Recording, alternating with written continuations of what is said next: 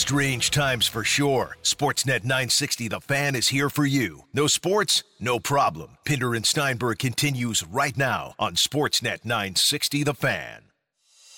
Let's go back in time and celebrate the amazing history of the Calgary Flames. Today in Flames history starts. Starts now. On May 21st, 1980, one of the biggest announcements in Calgary sports history as it was the date of the official announcement the Atlanta Flames would be relocating to Calgary, Alberta, Canada. Atlanta entered the league in 1971. The team was fairly successful on the ice right off the bat, making the playoffs in six of their eight years in Atlanta.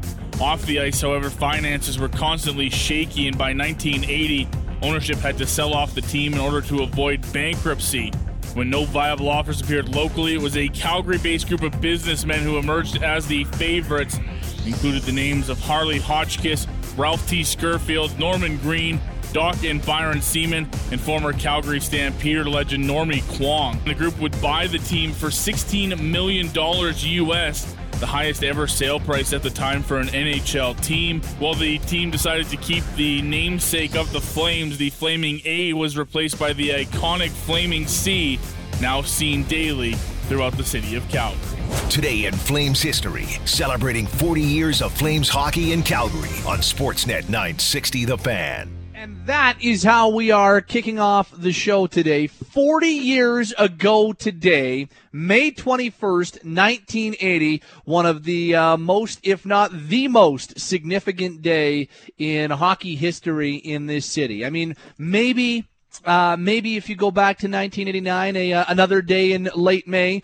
when they raised the Stanley Cup at the Montreal Forum, that would be the only one that might rival it. There's been some really important ones. We've talked about the 04 run a lot, but for the Calgary Flames to be awarded a franchise and for the announcement to be made that the Flames are moving from Atlanta to Calgary 40 years ago today, Mr. Klein, I would suggest uh, a pretty worthy uh, a pretty worthy date to spend a little bit more time on today. Yeah, I, I, would say so. I mean, we talk about 04, we talk about 89, um, and, and, any other memories that come don't happen if you don't get a team. So it seems like a pretty important one when you actually get the, the Calgary Flames uh, to move from Atlanta to our fine city. I, I would say it's one that probably deserves a couple minutes. I just wanted to make sure that I ran that by you to, to make sure that it was okay to spend some time mm-hmm. on today. You have my permission. Yeah. Welcome to the program. It's Pat Steinberg and Peter Klein along with you on Pinder and Steinberg, and we are kicking off the show with the GOAT. We are uh, kicking off the show with the Hall of Famer, and we are kicking off the show with the one and only Peter Maher to celebrate 40 years since the Flames were awarded to the city of Calgary. Now, Mr. Maher, first of all, thank you very much. Hopefully, you are staying safe and well as this strange time continues. Where were you on May 21st, 1980? Because you were not in the city of Calgary at that point. Take us back to 40 years ago today, my friend. Well, for me, uh, on this date, Pat, I was in uh, Toronto. I had just uh, finished up my uh, season the uh, 79-80 season as the play-by-play broadcaster for the Toronto Maple Leafs, and it was probably about this same date that I found out that the radio station I was working for then wasn't going to rebid for the broadcast rights for the next season. So it kind of all corresponded in, although we didn't know so at the time, uh, it, it corresponded in that uh, there was not going to be a position for me in Toronto to broadcast play-by-play because the rights were going back to station owned by Foster Hewitt, and Foster had his own people there.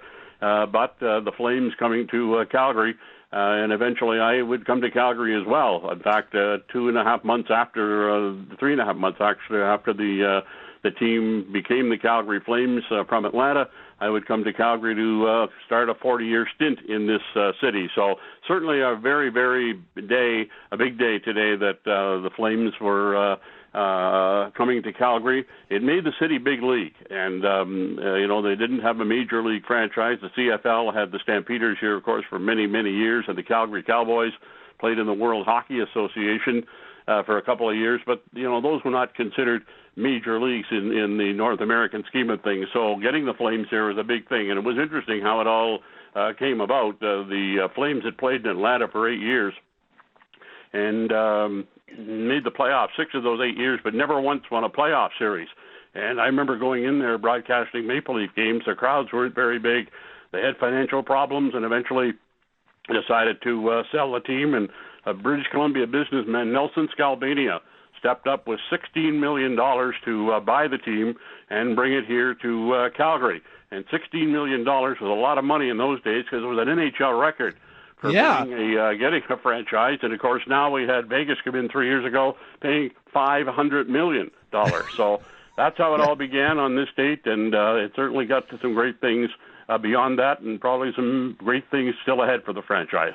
So, Pete, what was your because at the time when when the team was awarded here, you were not a Calgarian. Here's a, a guy from uh, New Brunswick who has now done play by play with the Toronto Maple Leafs. So what was your reaction when this Western Canadian city, Calgary, Alberta, was awarded an NHL franchise? What did you know about Calgary? What did you think about the decision uh, by the NHL moving Atlanta to Calgary? I'm just curious as to your reactions at the time prior to becoming a Calgary icon.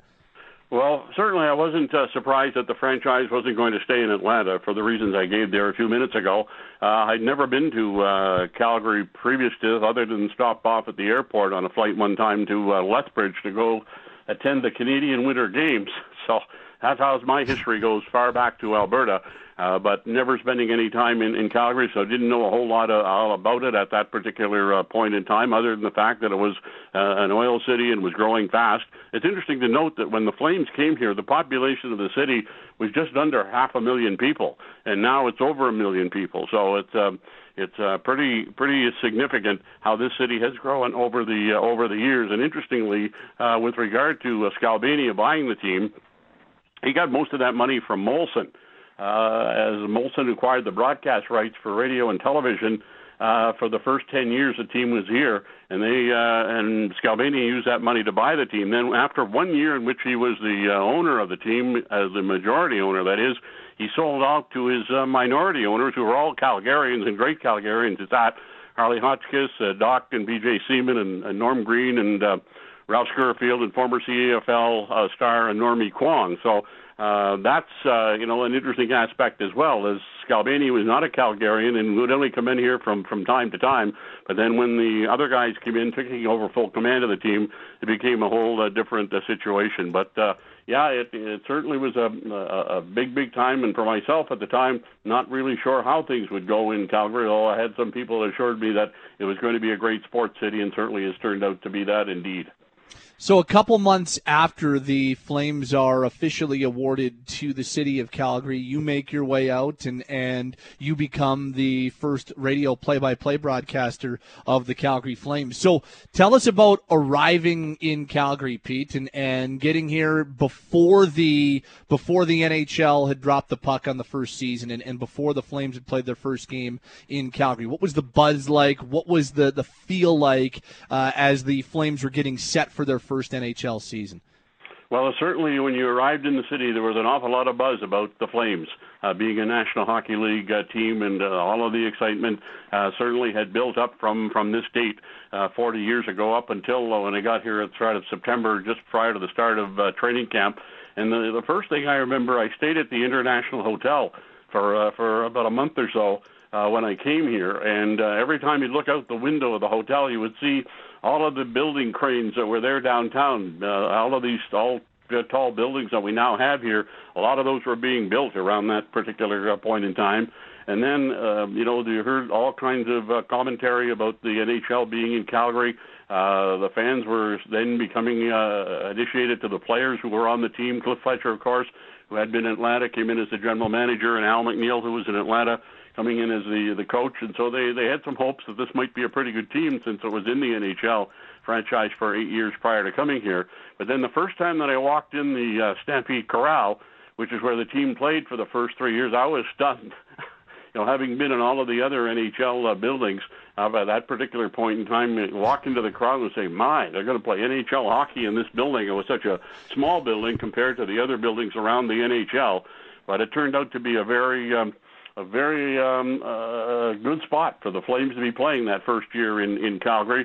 Um, they sold out every game. There were about 72,000, uh, excuse me, 7,200 fans uh, going to the games. And what I remember was the the seats, if you could get one, cost twenty five dollars. and if you get standing room, if you could get one, uh, it was fifteen dollars. And in those days, those were the highest prices in the NHL for tickets. So it was really, uh, really amazing.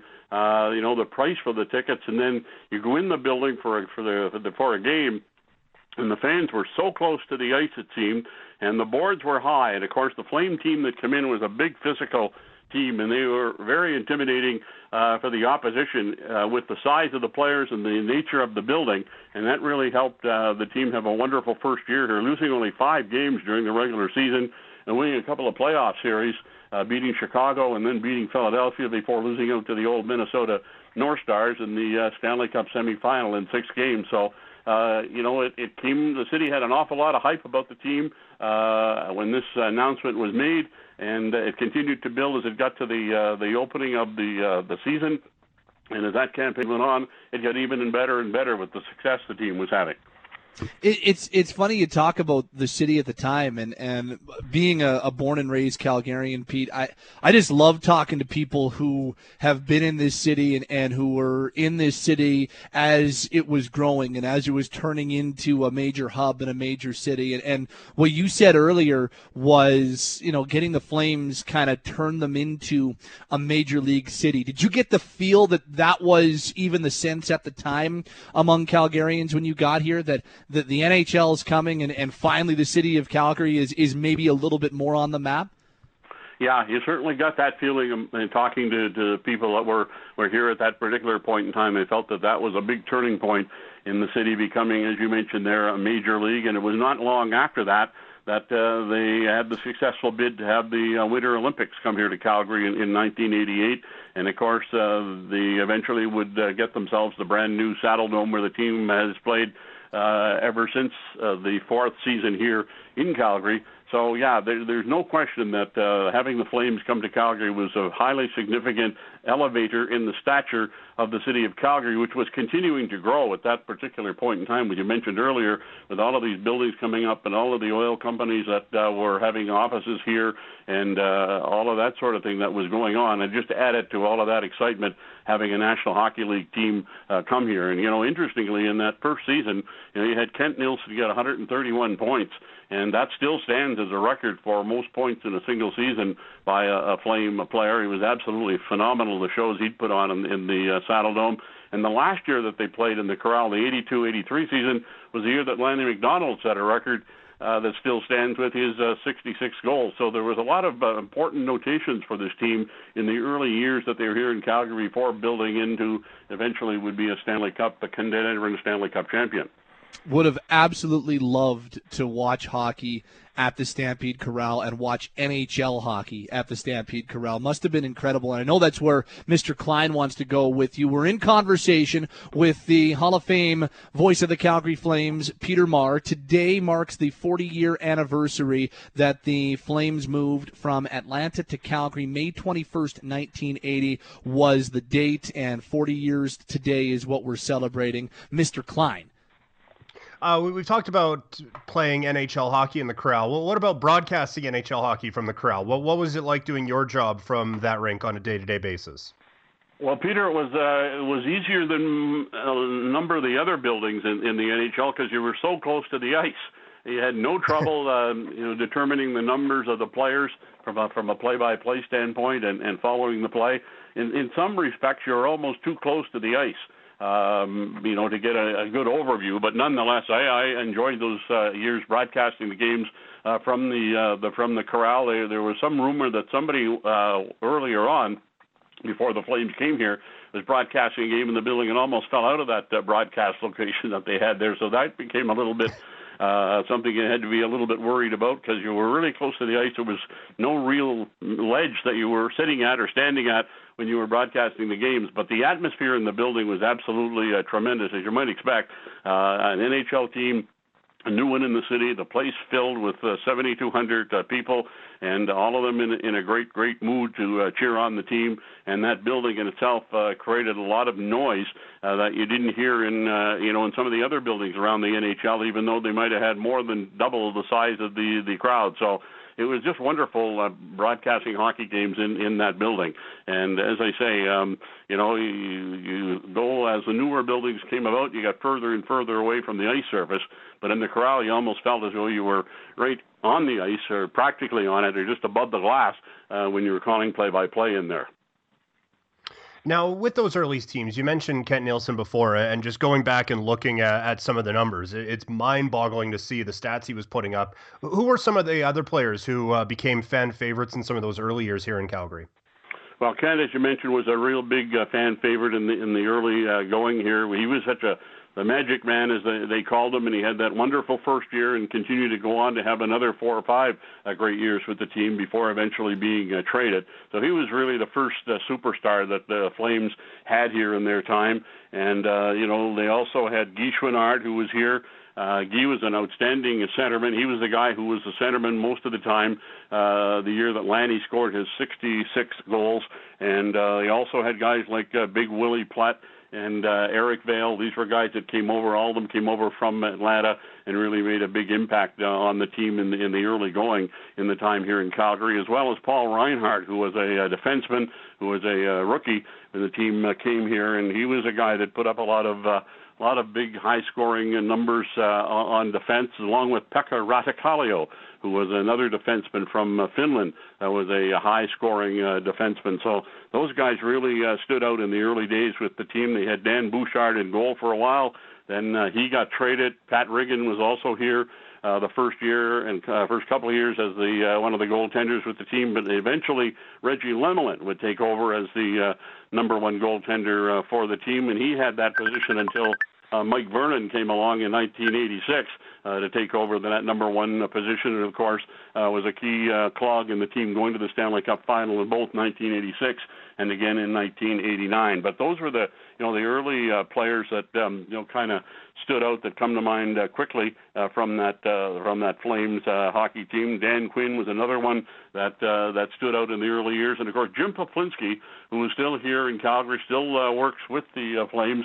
Uh, surprisingly, he was the first Flame Calgary Flame player uh, to have a four-goal game, and uh, he did that in the 81-82 uh, season. So uh, Jim once had a 31-goal season, although he was uh, better known as being more of a defensive forward, a guy that could play the tough role if needed. But he also had a good knack of uh, putting the puck in the net. So he was a guy that gained some popularity in the early going of this team as well, along with Brad Marsh, a defenseman who was more of a defensive-minded defenseman who was captain of the team. Uh, Bob Murdoch, another guy that uh, played briefly here on the team defense before uh, becoming an assistant coach, uh, coming into that position uh, when Bob Johnson came in as head coach of the team in the team's uh, third year in the city. Now, you mentioned that uh, the team in Atlanta had a lot of success, but maybe not so much at the, the box office. I would imagine those players were pretty pumped to have the corral filled up every night. What was their reaction, the, the players' reaction coming from Atlanta to here in Calgary? Well, a lot of them, you know, were kind of uh, you know they didn't know what to expect. You know they had uh, a, a lot of guys that had spent a number of years with the team in Atlanta, and uh, and um, they got used to having you know very small crowds in the building, and all of a sudden they come in the uh, corral, and maybe the 7,000 people they had in the corral was the same number they would have had in the Omni in Atlanta, where the uh, where the Flames played before coming here. But uh, it looked like a much much bigger crowd with the uh, with the enthusiasm and the, uh, all the seats being filled in the building one of the first things that the players talked about was when they came out of the dressing room to go onto the ice, they had to pass through the uh, crowd who were uh, uh, who were all in the the corridor where the concession stands were and all that type of thing. They made special a special dressing room for the uh, Flames, but it was in the area in behind where the uh, concession stands and and the uh, the lobby were. So the players would go on the ice. They'd be right in there intermixing with the uh, with the fans, and they found that one very very uh, very very different and very very strange. But in the end, they come to uh, enjoy that and uh, you know, there'd be some nights they'd get some criticism if they weren't having a good game. The odd fan would step up and make a comment or two, but most of the time they got uh, got pats on the back as they were coming out on the ice or coming off the ice after uh, completing a game or a period or or whatever. So uh, you know they were you know they were they didn't quite know what to expect in, in Calgary. A lot of those players that came here, and of course uh, you know after about the, the third season, it was that time that Cliff Fletcher. Uh, second or third season, second and third season, that Cliff Fletcher made a number of trades, trading a number of the uh, the long time flames from the days in Atlanta, guys like um, like Guy and Eric Vail and, and Willie Plett, guys that were all traded for for draft picks and that type of thing, and younger players, and eventually they would build up to the team that they had in the uh, you know from the mid 80s through to the the mid 90s that uh, was always a contending team in, in the NHL and became a whole different uh, type of hockey team uh, after that transition uh, took place. And um, and um, you know it was some great maneuvering that was done by the management of the team at that point in time to uh, transform it from being a team after that first year, which had uh, a number of uh, successes that we talked about earlier, the second year wasn't so good. The team uh, made the playoffs, but it got eliminated real quickly, and uh, that's when it kind of started to the, the turnaround of the, the personnel that were playing on the team. He is Peter Maher, the Hall of Fame voice of the Calgary Flames, joining us on the program today. It's the 40 year anniversary of the Flames officially moving from Atlanta to Calgary, and uh, Pete reminiscing uh, about the early years of the team in that first season. And, and you know, it's funny, I, Pete, the, the work that you're doing on the Flames alumni Twitter account coming up with the, the red hot history, this date in Flames history stuff, I, I, I think has been outstanding. And there was a picture on there uh, going back to this date in the first playoff home game at the Corral where it shows exactly what you're talking about the players walking through the crowd. And there must have been there must have been 700 people there just like right on top of the players as they were going out to the ice. It was uh, it was an incredible visual just to see a the 80s hairstyles, B, the 80s clothing styles, but then to see all these humans on on top of NHLers who are going out to the ice, I, like you don't you don't see that anymore.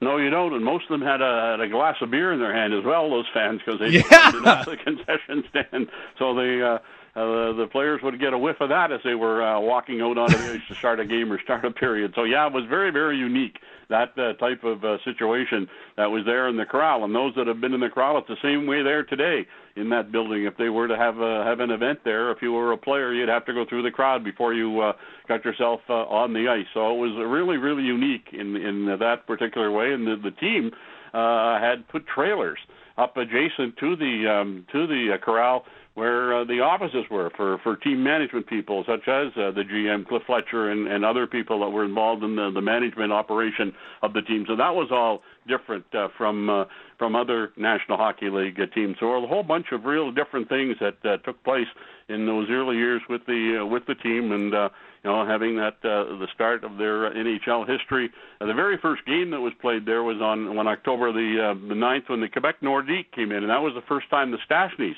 would play in the uh, in the NHL, and I still got the game certificate and game sheet from that uh, particular game that ended up in a in a uh, five-five tie in that game in the uh, in the corral.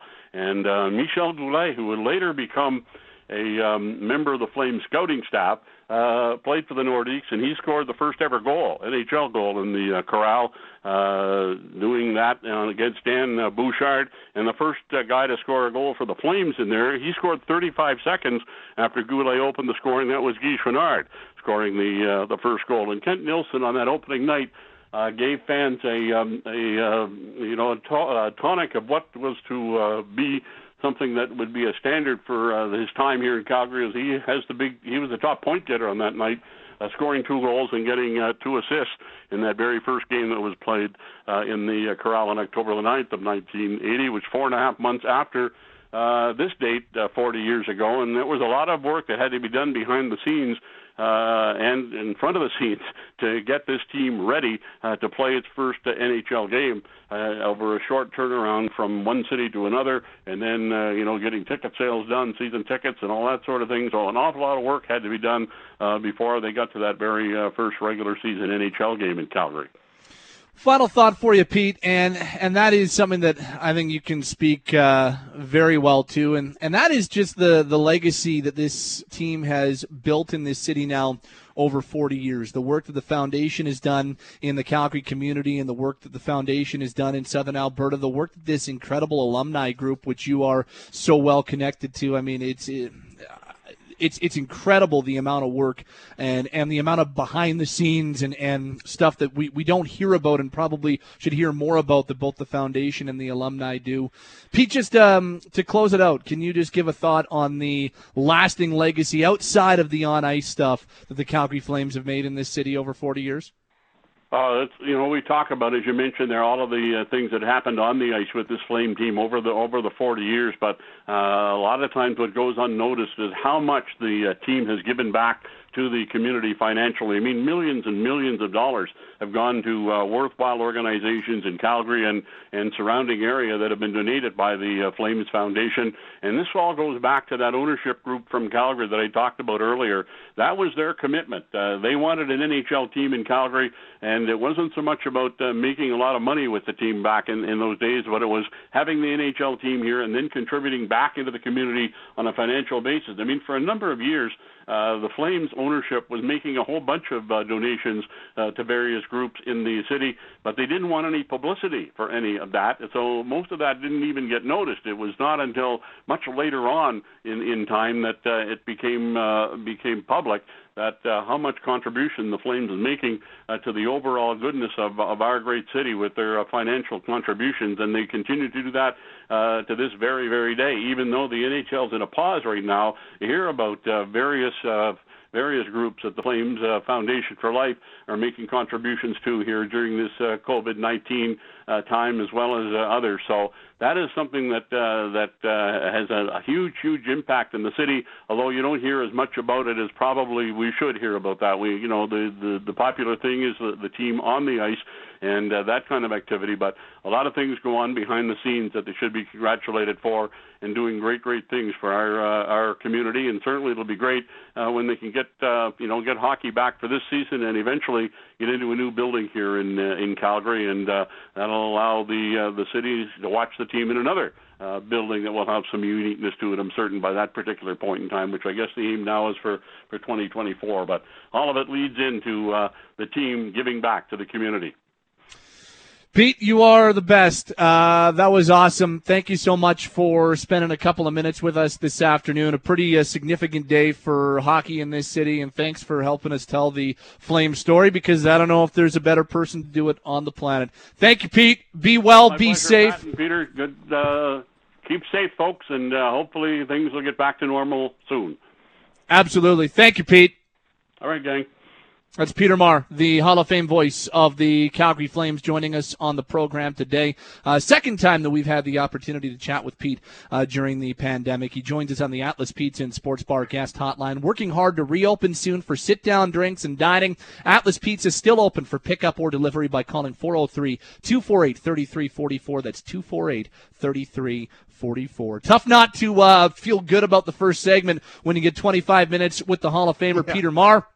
We'll take a break. It's Pat Steinberg and Peter Klein. We got Chris Johnston, our NHL insider, up around the corner. The latest on an NHL restart plan. So that was 40 years ago. Now let's uh, fast forward to today. How much closer are we to the NHL coming back? We're on Sportsnet 960, the fan, sportsnet.ca slash 960 online. You can get us on the Radio Player Canada app, of course, on your smart speaker at home, and stop in, stop on in on Instagram Live. Kleiner and I are up on IG Live if you want to come look at our ugly mugs for uh, for the show as well. Entire show every day on IG Live at Steinberg 1984. Come toss a follow and uh, watch along while you listen as well. Chris Johnston, our NHL insider, next. It's Pinder and Steinberg on Sportsnet 960. The Fan. Two guys in different spots staying at home, but still talking on the radio. It's a miracle. Pinder and Steinberg is only on Sportsnet 960 The Fan. It's time to say hello to our NHL insider, Chris Johnston from Sportsnet and Sportsnet.ca. Joins us Tuesdays and Thursdays here on Pinder and Steinberg. And CJ, when we spoke to you 48 hours ago, you said, yeah, uh, we're kind of back on the roller coaster when it comes to the NHL and their restart plans. And uh, looks like that roller coaster is back on the high side again. Uh, you and Elliot Friedman doing some incredible work breaking the story last night about where the NHL is right now now. So, can you give us an update on where the NHL roller coaster sits right now? Well, I think the best way to put it is that progress has been made on on the format uh, the league would like to to come back under if it's able to on the other side of this pandemic. And and so you know there, there's still uh, a technical aspect here. It's not finalized. It's not totally signed off on.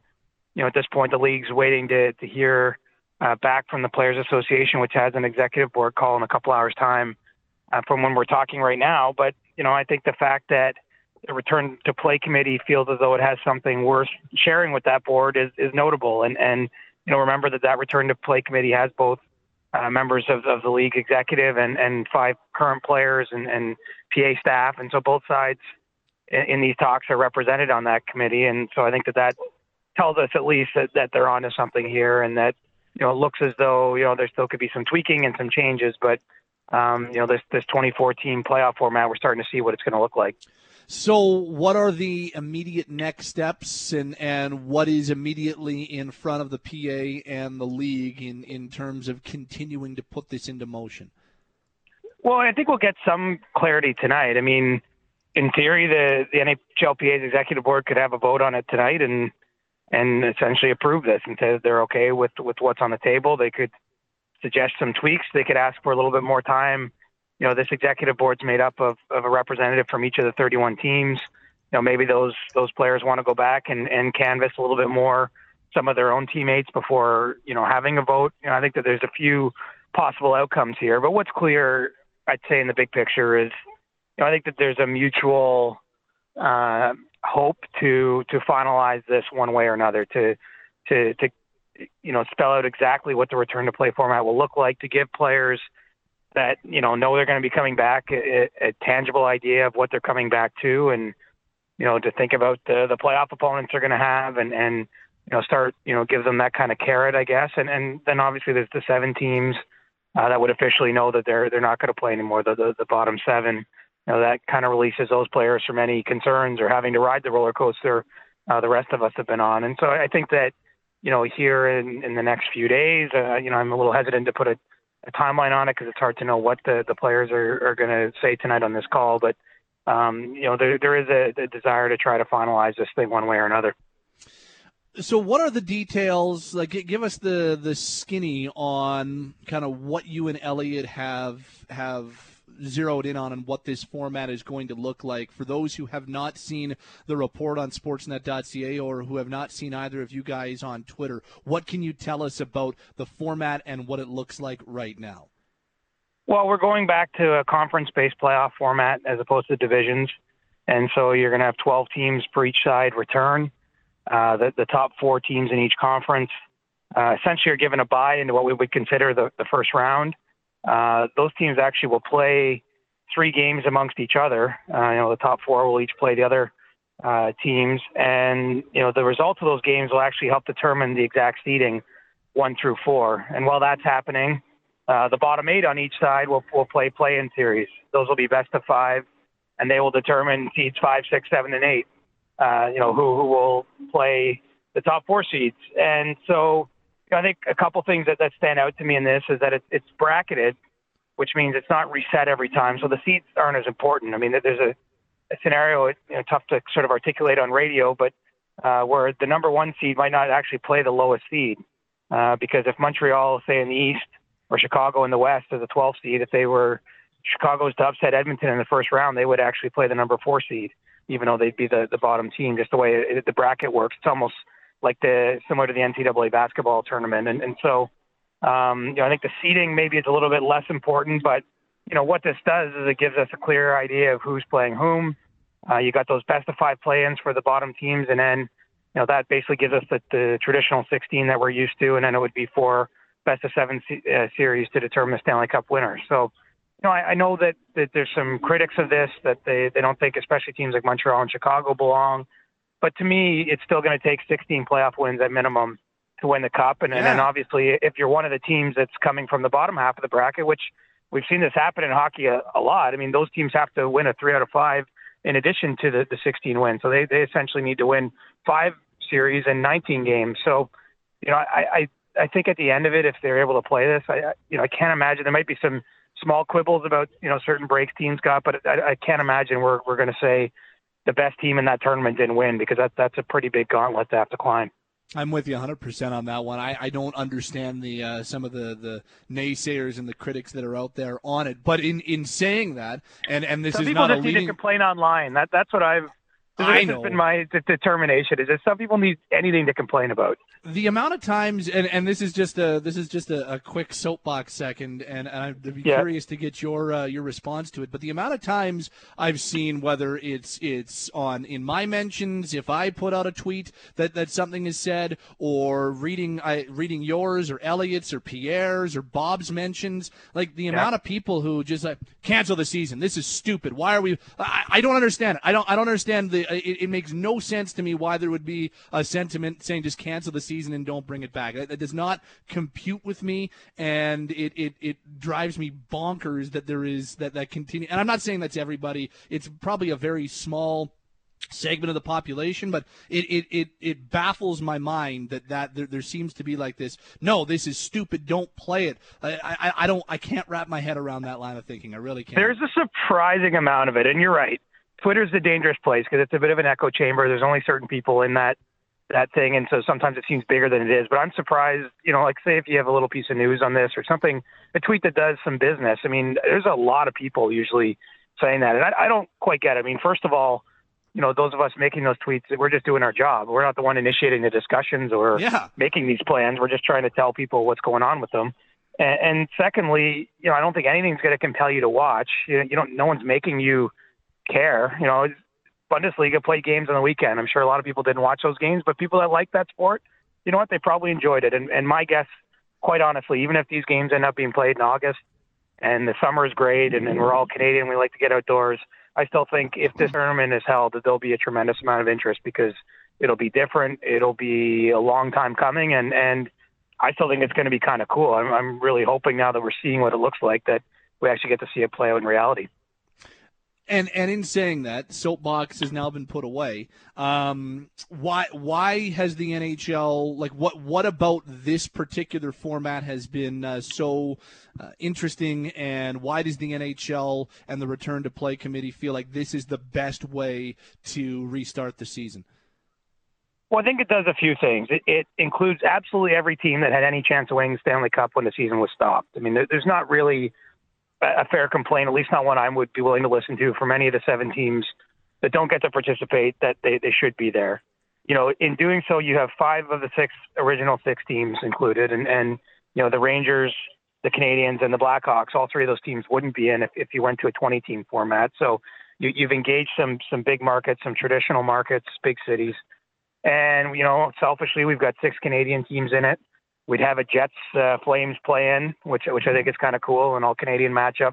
It's something that, that works. And, and, you know, I think ultimately what they've decided is that it preserves the integrity of the competition, uh, which you know, is one of the things right from the first day of the pause that, that Gary Bettman started hammering on, and I don't think he's ever relented. I mean, just as we were talking about earlier, it's going to be it's hard to say that any team that comes through this didn't deserve uh, to win something. That you know that this is this is a, a worthy competition, and I think that they've managed to come up with something that's about as good as you can do. And you know, I, the, the fair question I think all along has been the hard one. You know, for example, you know the, those 12 versus five seeds. You have Montreal and, and Pittsburgh in the east, and, and you have uh, Chicago and Edmonton in the west.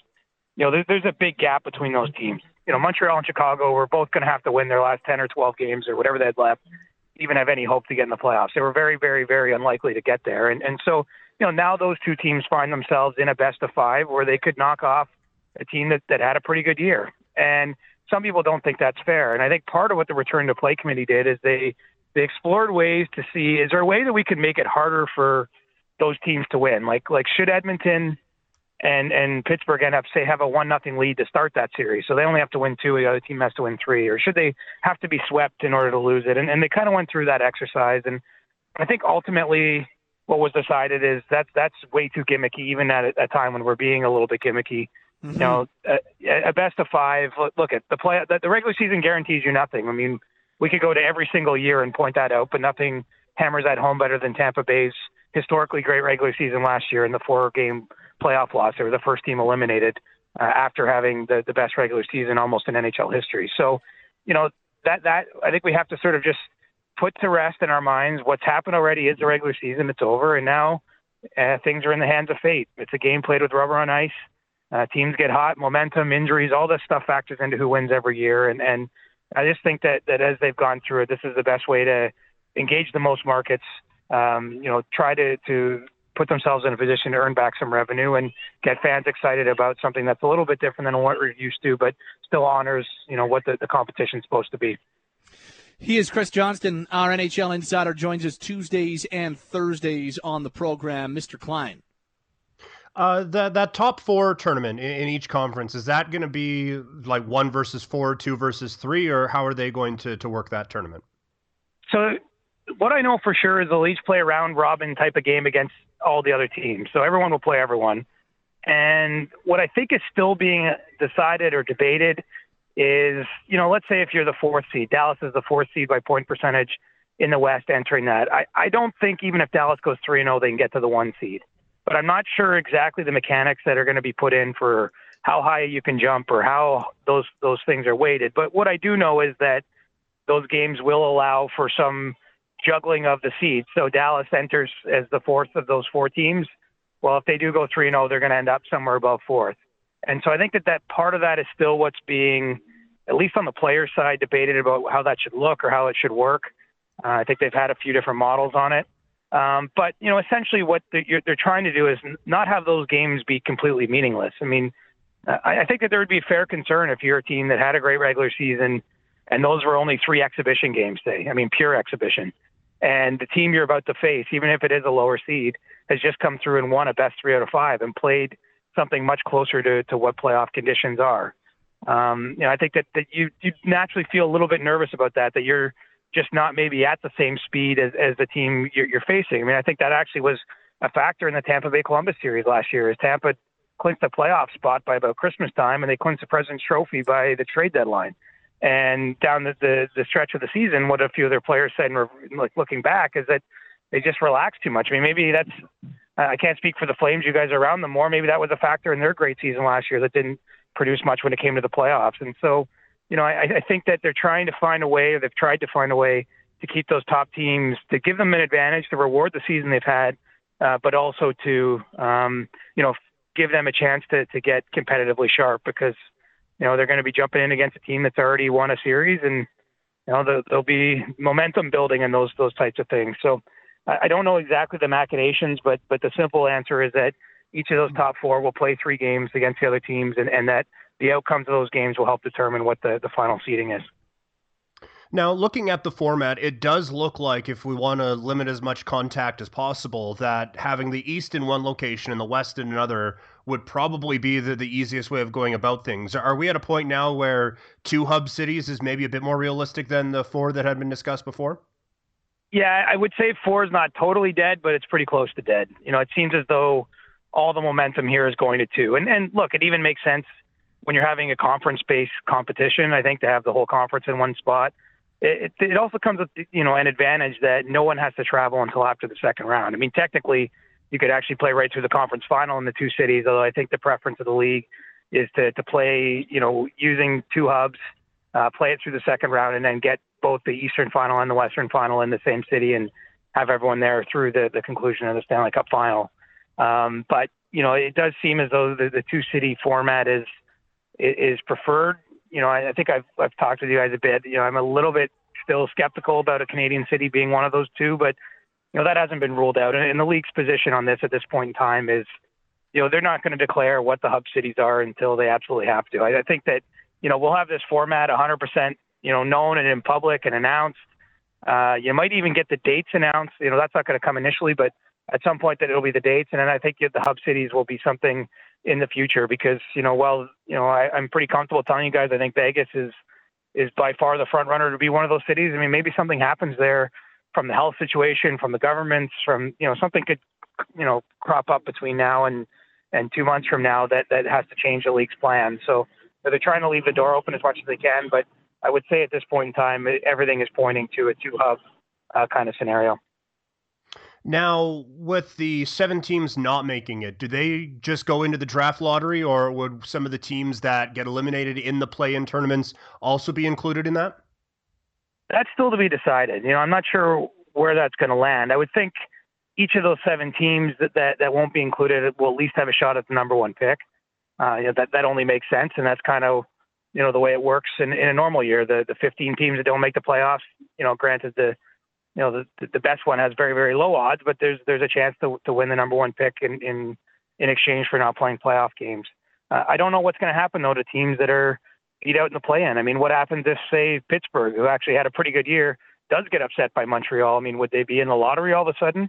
You know, a team that was was certainly in the top ten overall in, in the league. I, I don't know if that'll that'll be what happens. I don't actually think the NHL has decided that even privately. I mean, it seems to me that they, they've kind of shelved the draft and the draft lottery talk uh, while they've they've ramped up the focus on getting the playoff uh, format locked in. I think once that format's locked in, uh, you know, the, the, the next logical thing is to figure out the draft lottery and, and when it's going to be held and, and when the draft's going to be held and how all those things work. Um, but, you know, I, I think earlier when we talked about the draft, they were trying to race it through. They've since decided, okay, let's do things in a natural order. And the natural order right now is first, you know, fully locking in the playoffs.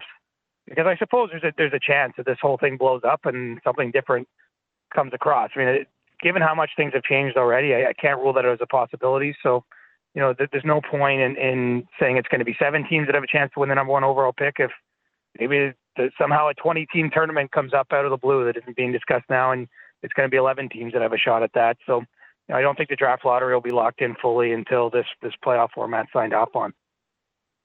Uh, with anytime there are changes with anything, especially right now, people are going to suggest that maybe this will be a, a long-term solution. Uh, do you think that the, this format that we're seeing right now could be something that is used when things do get back to normal eventually? I don't know if they'll go 24 teams. You know, that's a lot, 24 out of 32, even if it is just a, a best of five play in. But I have to think at some point in the future we're going to see more than 16, and I mean the near future um, you know, be be the, the qualifiers for the league. And and I think this could offer a way forward. You know, what I've been sort of interested in, and, and it's somewhat of a, sem- a semantics argument, but you know, this has gone from being called, you know, a 20 an expanded 2014 playoff to, you know, that play-in round and and and the games played with the top four seeds. That, that's sort of considered separate, and and I think the playoffs will officially start when you're back down to 16, which is what we're, nor- we're, we're used to. Which, you know, to me tells me I think the NHL doesn't want anyone to read into this that that the, the playoff format itself is being completely rejigged. But you know, there, there's a lot of conversations that are going to happen well beyond this year, the NHLPA, just on ex- extending the CBA, uh, talking about the playoffs, and I, and I think it makes too much sense, especially for the league going to 32 teams in a year's time when we add Seattle uh, not to have more playoff games just because they, they generate revenue, which is going to continue to be something I think that there's a focus on, you know, even beyond, you know, what happens here in 2019 20 uh, to, to get back to, to where they were in the past in terms of, you know, yearly revenue and, and to exceed that. And, and one obvious way to, to start to do that, I think, is to expand the field of playoff teams. So, you know, if, if I'm if I'm a betting man, I'm, I think we're going to see at least say a 20 team type of format where the bottom four in each conference uh, are playing some kind of wild card play in, in in the near future, you know, beyond this year. Uh, but you know, at this point in time, that's that's just my conjecture as opposed to anything official. Chatting with our NHL insider Chris Johnston here on Pinder and Steinberg. He's Steinberg. Just a couple more for you, CJ. Number one, um, and this is just a just a for technical clarification. I mean, obviously the season will be starting after contracts traditionally expire. What what is in place to make sure players can still play after July 1st, knowing that traditionally that's when, especially if you're on an expiring deal, that comes to an end. Well, as of now, absolutely nothing's in place, which is why you know, I think it's important for them to lock in this playoff format because then they'll move on to all those issues. And, and okay. You know, some of those issues are probably even more important than a playoff format. I mean, I find a playoff format interesting. We're, we're talking about, you know, which teams are going to play which teams and what it looks like. But the reality is, you know, if this is going to happen, you know, they have to iron out how the, the testing protocol is going to work. They have to iron out, you know, what's going to happen with work visas for players because, you know, players uh, have contracts that expire on, on June 30th officially. You know, so most players that that's when their work visa expires. So that's got to be dealt with. And then ultimately, how these these contracts are going to function, insurance.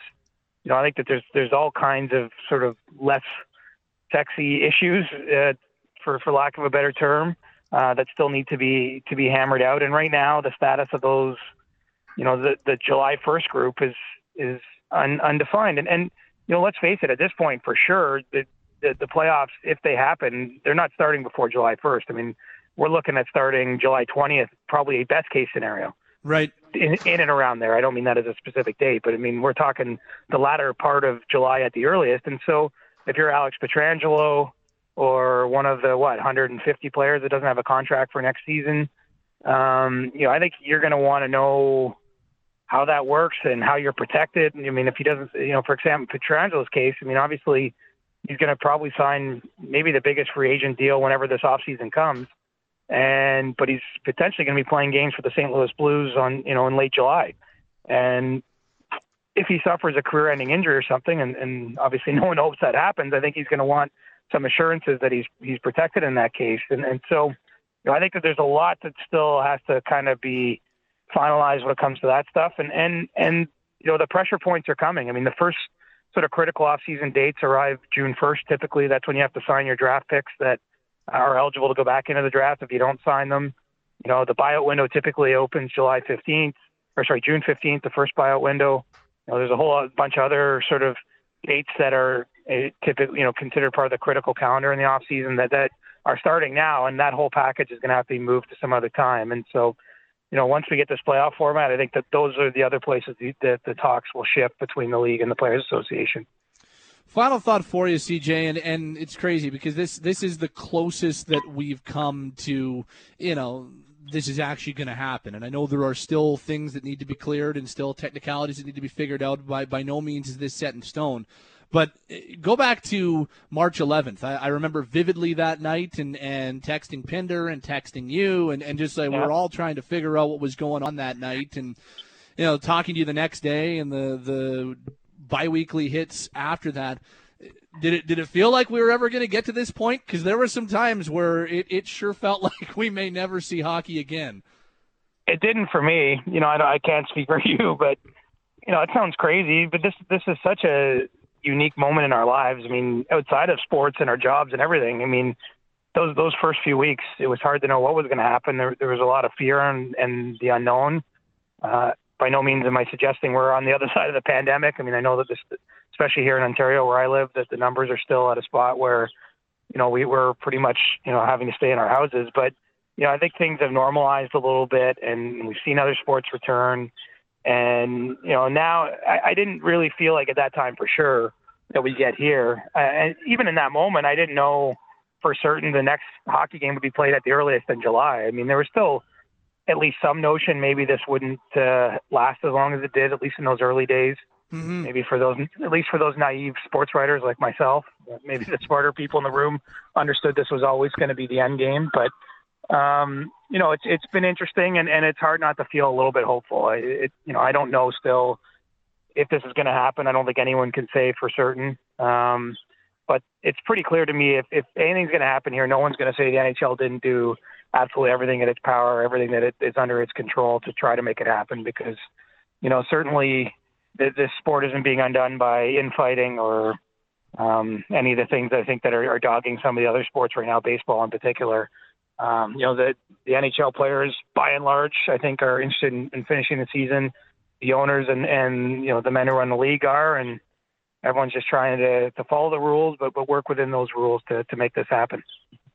Good stuff, CJ. Outstanding reporting, and uh, we will talk to you again on Tuesday. Thank you so much, my friend. All right. Have a good weekend. Put on the sunscreen. I hope you maybe swing some golf clubs or something. You as well, and uh, enjoy that uh, long distance run again. Okay. We'll see ya. There's CJ. Uh, Chris Johnston, our NHL insider. I wasn't going to bore them with the fact that we don't need sunscreen today. Um, no. But uh, we don't need sunscreen today. It's uh, Pinder and Steinberg along with you. Chris Johnston joins us Tuesdays and Thursdays. Steinberg and Klein along with you will react to that and the news of the NHL news cycle. The last 24 hours, a pretty significant one in the National Hockey League. Our reaction to that, a 2014 playoff, your thoughts and more next. Pinder and Steinberg, well underway. Sportsnet 960, The Fan. Calgary guys staying at home. Ryan Pinder and Pat Steinberg talking sports, pop culture, life, and anything else. Your afternoon diversion is right here. Stream online at sportsnet.ca slash 960. Download the Sportsnet or Radio Player Canada apps. Pinder and Steinberg are on Sportsnet 960 The Fan. For the time being, Pinder on the morning show, and Klein is with me today, and uh, for the foreseeable future on Instagram Live. He just waved at you as well. If you want to come by, uh, Klein's on Instagram at Primetime Klein, and if you want to watch the show on IG Live, uh, do so at Steinberg 1984. Um, it's been pretty fun trying the the television, radio on television experiment, but only on Instagram. It's you get to see both of us and yep. uh, you get to hear all the, the phone calls and all the music and all this. Like the, the show is right there for you. It's worked out so well, uh, so far anyway. We just had yeah. Chris Johnston on, our NHL insider. A lot about uh, all about the uh, article that Elliot and CJ collaborated on last night at Sportsnet.ca. They broke the story of this 24 team return to play idea the NHL has essentially, if you're just joining us and you haven't read it, the the Reader's Digest would be top four teams per conference get a bye and will play in their own little mini round robin to potentially help decide seeding for the playoffs when they actually begin. And then in each conference, teams five through twelve would play off to determine the final four teams in the eight-team playoff. They would get away for the time being uh, from the divisional playoff format and would go to a conference bracket instead similar to the NBA, and uh, then they would compete in four best of seven series to uh, award a Stanley Cup. The play-in round would be a best of five. For our purposes in this city, the way things are going, if they were to do it on points percentage, which it sounds like they're going to do, the Calgary Flames and the Winnipeg Jets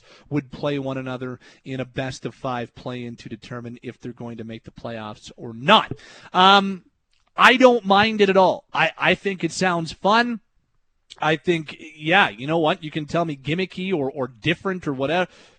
Maybe to me, it sounds fun. It sounds entertaining. It sounds about as fair as you're going to get when fair mm-hmm. doesn't really exist in a pandemic. Um, I love it. I, I, I think it would be extremely entertaining. I hope that it happens, and I hope that what has been proposed and what they are discussing and working on right now comes to be because I, I, think it'd be really good. I don't have a problem with Montreal and Chicago getting a chance because I understand that those teams bring in a, a vast amount of revenue to the NHL and revenue is important in, in trying to salvage um, salvage the season and not lose as much money as uh, originally you were going to lose. I, I don't mind that at all. So I'm honestly, Klein, okay with all of it from a format perspective. Like this is getting away from the testing and the infections and like just let, right. let's let's for a second pretend that stuff will all be taken care of from a strict hockey format perspective. I like it. I don't have a problem with it at all.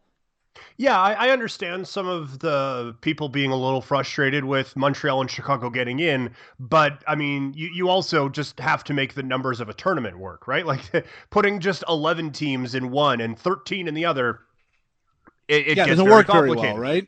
Yeah, exactly. Like the the reason that the the NHL and the NBA go with eight isn't because that the sports gods from up on high have decided that there shall only be 16 worthy teams making it into playoffs in sports. It's because the numbers work for a tournament. Like that's that that's the reasoning. So you you do have to kind of make it work sometimes, and it, it's not like they have just a clear path to a cup final. They they have to face um, some pretty good teams. In Montreal's case, it'd be Pittsburgh. In Chicago's case, it would be the Edmonton Oilers. So, yeah, I, I have no problem with it. And the format, I like it a lot. I think it's a lot of fun. Um, I, I like the idea of that top four tournament as well, figuring out the the different seeding. From a Flames perspective, it, it, certainly makes it a bit of a difficult road to, to get to a, a, Stanley Cup final when you have a Winnipeg Jets team that looks like it would just be absolutely no fun at all to play against uh, in a regular postseason. And then after that, the, the way the current format would be set up, they would take on the number one seed, whether that be St. Louis, who it would be right now, or however they decide how they would go about that it, it, would be a tough road for the Flames to, to maneuver. But from an overall hockey standpoint, I think it's great. I, I think those play-in rounds are going to be a lot of fun. Uh, I think the top four tournament's going to be a blast, and if this is something they stuck with going forward, I wouldn't hate it either. I don't think it's too gimmicky.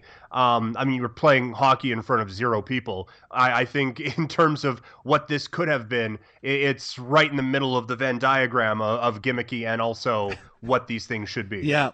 Well, and I mean, the whole concept of, well, there will be an asterisk on the, the Stanley Cup or, or it's, it's not, I mean, what would you rather have? I mean, w- would you rather right. have an asterisk on the Stanley Cup or, or first of all, I don't believe there will be an asterisk. I, be- I believe that we will look back on the 1920 season and say it was one of the strangest years that we've ever been a part of because a worldwide pandemic shut down professional sports for four months or whatever it ends up being when it's all said and done.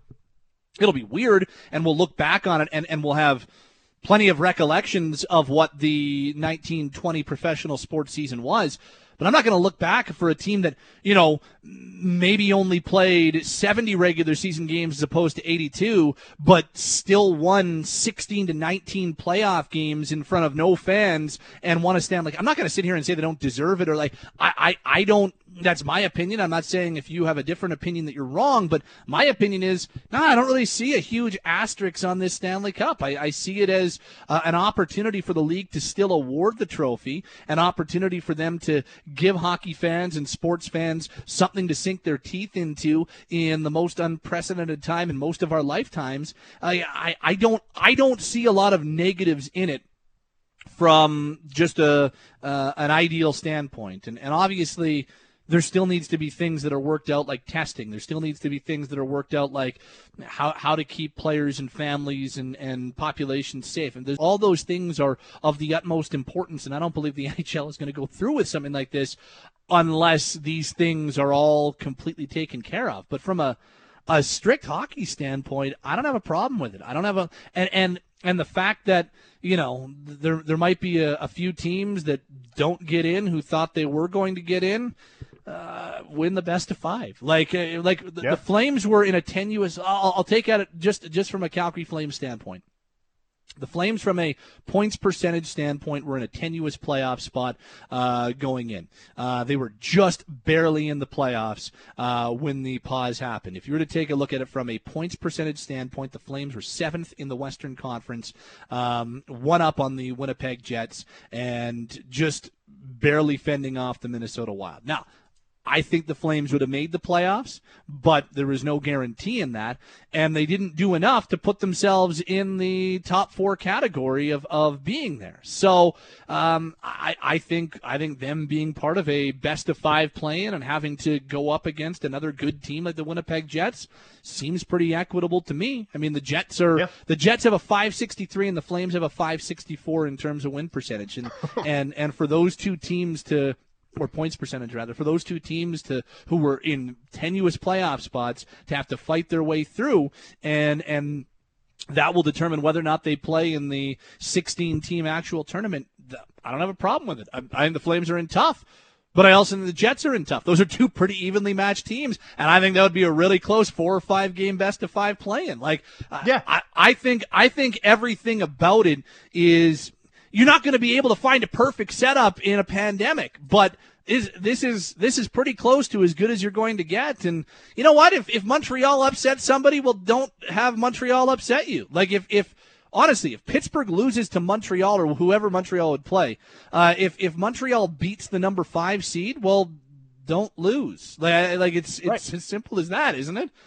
Yeah, no, totally. And I mean that's every tournament is going to be that uh, unless you go the, the soccer route of just having a regular season where everyone plays each other once home and away and then whoever has the best record after that is the champion if you're going to do a tournament there's going to be upsets and sometimes it may not go with how the season went with the flow of it but that's sports. That's tournaments. That's why we get so excited about March Madness every year. That's why the Stanley Cup playoffs have the drama of it. Like when we we look back at 2004, were the Flames the best team in the Western Conference all throughout 2003, 2004? No, they won an unreal roll for a couple of months, and that that's what would happen here. You're just giving more teams the opportunity. We're not going to look back on this a few months from now and go, "Oh, well, I guess Chicago was the best team all season long. Who knew? That that's just that's not how this works. Right. So yeah, no, I've I have absolutely no problem with any of this. It's it, it's going to be tough, but it's supposed to be. We're carving your name onto a trophy at the end of this. It's not supposed to be something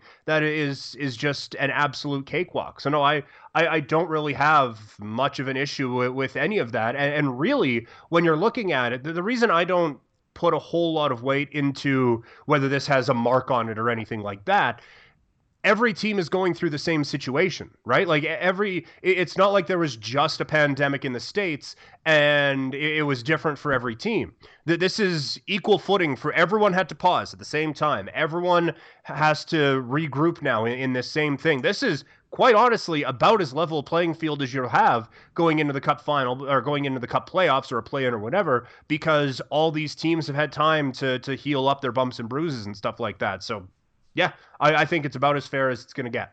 Well, Tampa Bay went out to Columbus in the first round last year. Yeah, And that was after no an one- 82 game season. totally and no one's saying oh wow i guess columbus was the better team all season long. So no they had a good couple weeks. That's that's how playoffs work Yeah. I, it, Nashville was an eight seed. The Kings won a cup as an eight and a six seed. Like it's just, Right. it, it's, it's, I, I just I, I don't see a problem in the format. And as Mike writes in on the text line nine six zero nine six zero, let's be real here. NHL has a new TV deal to sign south of the border. Uh, they wanted Chicago in. The NHL could actually make out like bandits with the next deal, ironically, and and it's true. I mean, this is a this is a situation where. Yeah, of, of course the league is going to be thinking of revenues and, and the fact that they have the ability to bring Chicago into the fold. Yeah, I mean to because it is going to be a scenario where it, it makes sense from a tournament standpoint. The NHL will enjoy having uh, the having the Blackhawks as part of it, and enjoy having a uh, a TV market like Chicago part of it. Of course they will, but that doesn't mean that there's no integrity in the tournament that they decide to go forward with. It, that doesn't mean that at all. No, it's not like they they decided that they wanted the California teams in, so they were going to completely rejig the system so that LA and Anaheim and San Jose make it. Cause those teams were miles away from the playoffs. So yeah, it it, it works out great that it is Chicago and Montreal making it into this. If it was Carolina and whoever the West equivalent of Carolina is, then I, I still think they would do it. I, I think it's a bit coincidental that it's Chicago and Montreal, but I don't think they're upset about it either. No. A couple of other texts 960 960. This may be the toughest Stanley Cup in history to win. Well, yeah, like think about it if you're Pittsburgh. Like the Penguins would enter this like let's say the Penguins ended up as the 5 seed in the East or or one of the wild card teams in the East. Um, they would still be looked at as a Stanley Cup favorite because of who who plays on that team, right? Well, now the Penguins have to win 19 games instead of 16 to win a Stanley Cup. Now, granted, three of those are are quote unquote regular season like games that is are play-in games that'll feel like playoff games, right? So, I mean, Yeah. yeah, that's a good point. It it probably and and, and if you're a team that has to win 19 to win a Stanley Cup, or even if you have one of the buys and you win 16 to win a cup, they're not they're, they're not turning this into a gimmicky um, round robin type tournament where that's how they're giving out the Stanley Cup. Like they're they're trying to keep the integrity of it. Um, so that's that's that's kind of where where I'm at on the whole thing. Yeah. No, I, I yeah, I'm in complete agreement with you. Uh, what else we got at 960 960? I do wonder. Uh, just sorry to sorry to interrupt. I do wonder with, with them not technically counting these play-in games as playoff games. Um, are these stats going to count regular season wise? This is the nerdy know. stuff that I think about. Uh, like how how will that affect conditional draft picks and things of that nature? That now now we're getting into the nerdy stuff that I like. Yep, that's a good point. And I would imagine that they have all these things on a chalkboard because that's what they use chalkboard. Uh, they have all these things in a chalkboard that are um, they're they're definitely looking at, and um, they have a lot of things that they're going to have to figure out. Um, take ha- take ten games off every regular season and make a play-in permanent. I don't know if I don't know if I like that so much, but I do like the idea of going forward why not have a best of three playing? Even if it's a, even if it's kind of for the final two wild card spots or, or the right, the like only 7, 10, 8, 9 kind of thing. Exactly, like number one wild card seed plays number four, number two plays three, and that decides your wild card. I'd have no problem with that if they were to do that going forward. It's more revenue for the league. It's more meaningful hockey for us, and it, it puts 10 teams in each conference in the playoff mix as opposed to eight.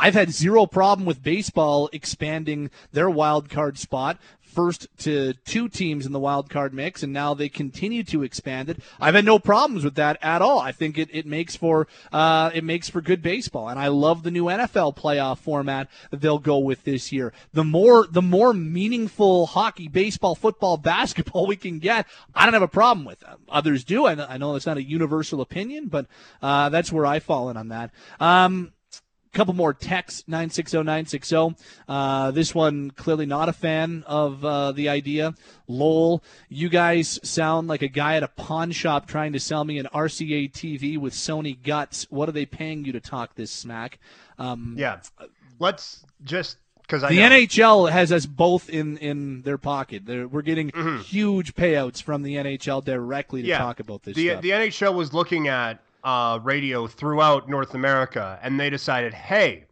that dude who was on a morning show as a host and got moved to the afternoon as producer, we need to get people to listen to him talk about our format. He's the one that we need to sign up for this thing. There's more of your Not self-deprecation.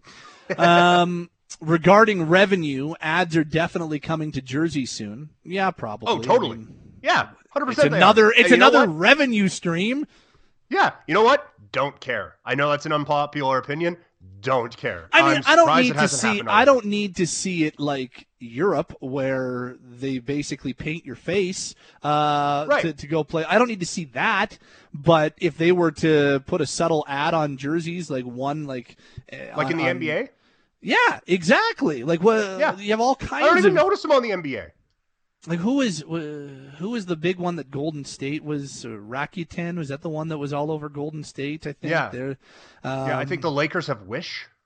Yeah, like okay, doesn't yeah. ruin my doesn't doesn't affect my basketball watching experience one bit. Um, will the play-in winners not have a huge advantage over the teams that didn't play? Well, that's why the teams are going to play because they're going to play in a round robin tournament to decide the one through four seeds, so that that perhaps gets a little mitigated, and those games are still going to be pretty important too. Um, this reads point percentage only good if balance schedule and games numbers uh, and and number of games played. Well, actually, that's what points percentage is there for. It's to right. give itself a little bit more of a, a balanced look at, at the way things are when games played um, is is not even like we're talking about right here. We'll wait and see. I, I don't know how this is uh, how this is going to play out. I don't, um, but I do think that there is a decent chance that we will be seeing NHL hockey this summer in this format. Uh, fingers crossed. I like the format. I know others don't, but uh, I, for one, am on board with it and looking forward to seeing how it all plays out.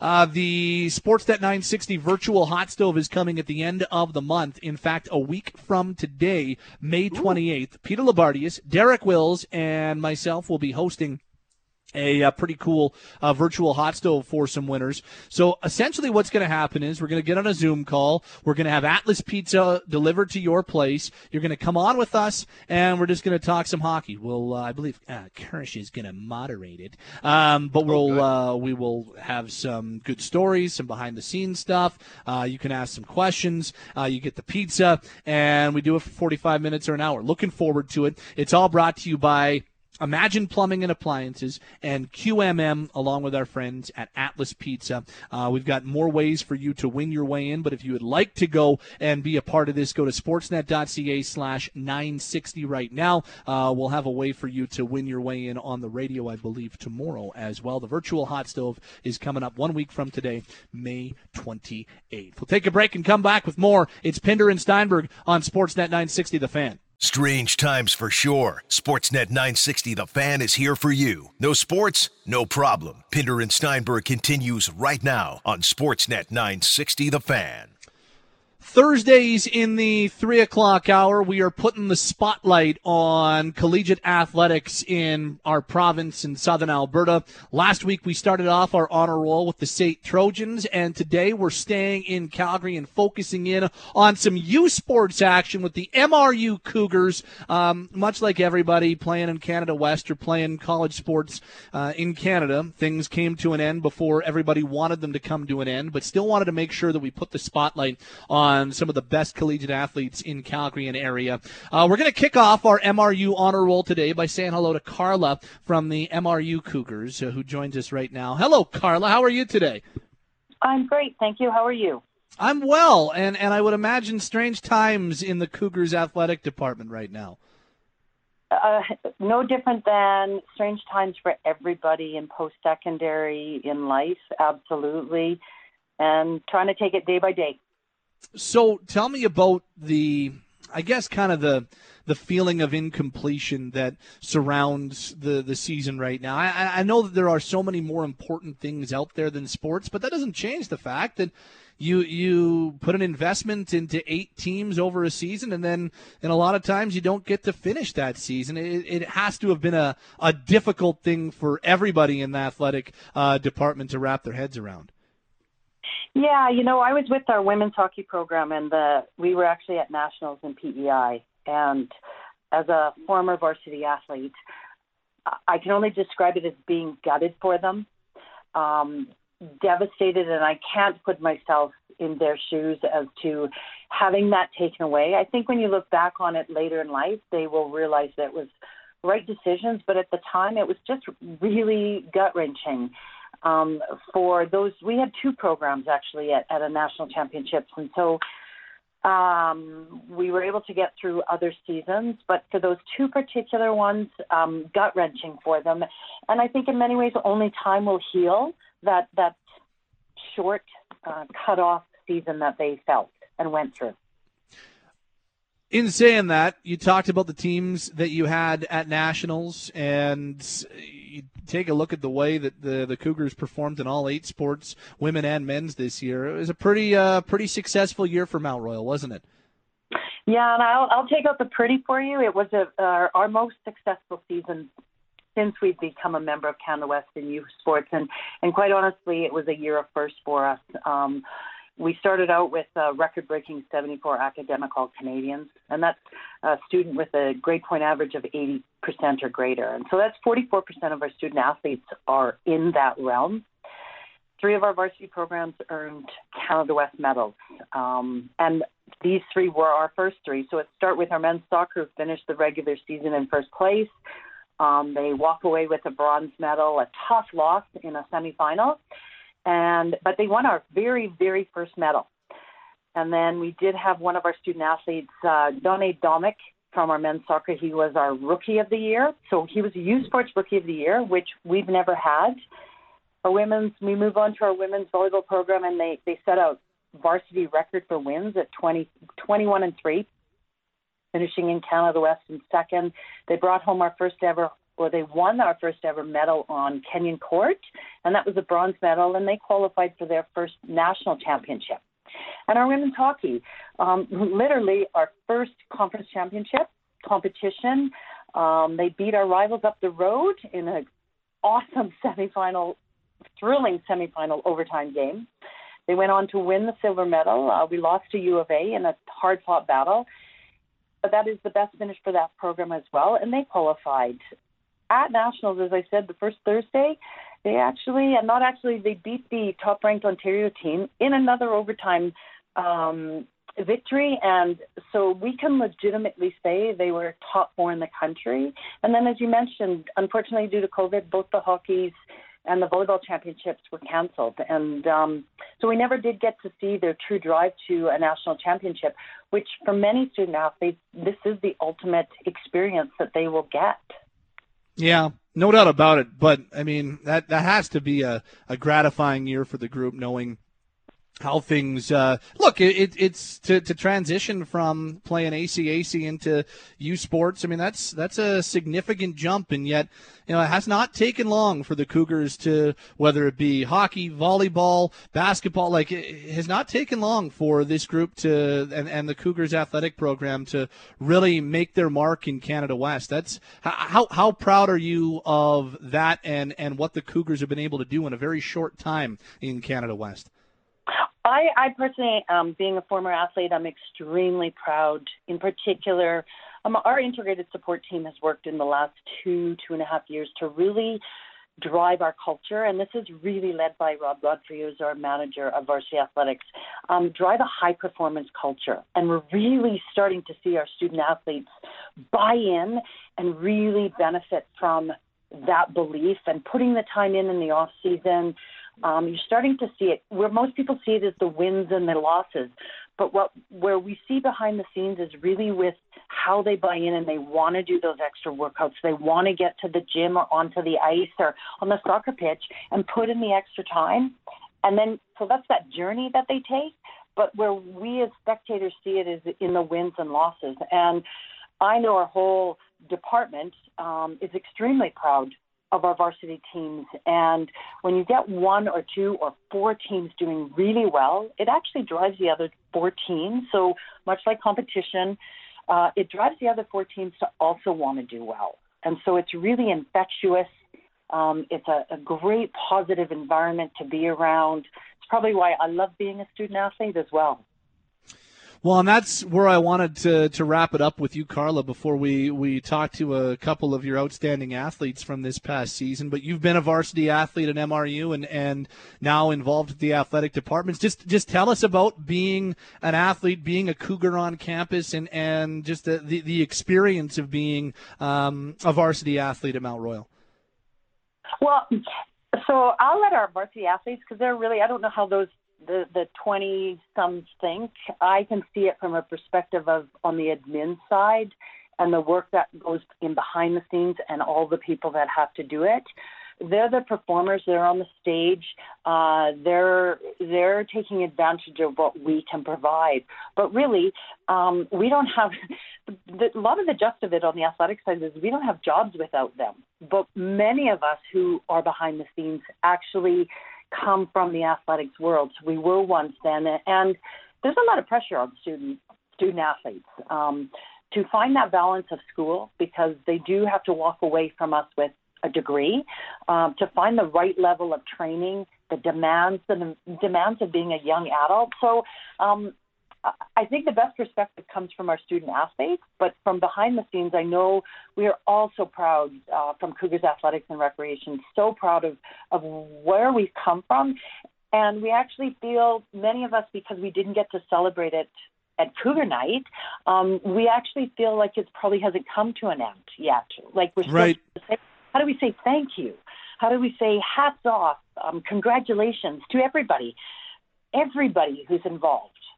Um, and so we're looking at ways to try and do that to really have a end year thank you, great job type of event. Well, Carla, I really appreciate the time. Looking forward to chatting with a couple of the athletes right away here. But thank you so much for taking some time to talk some Cougars athletics with you. Congratulations on an incredible 1920 season, despite the fact it didn't get to be completed the way that you're used to. Thank you so much for spending some time. Thank you so much. Appreciate it.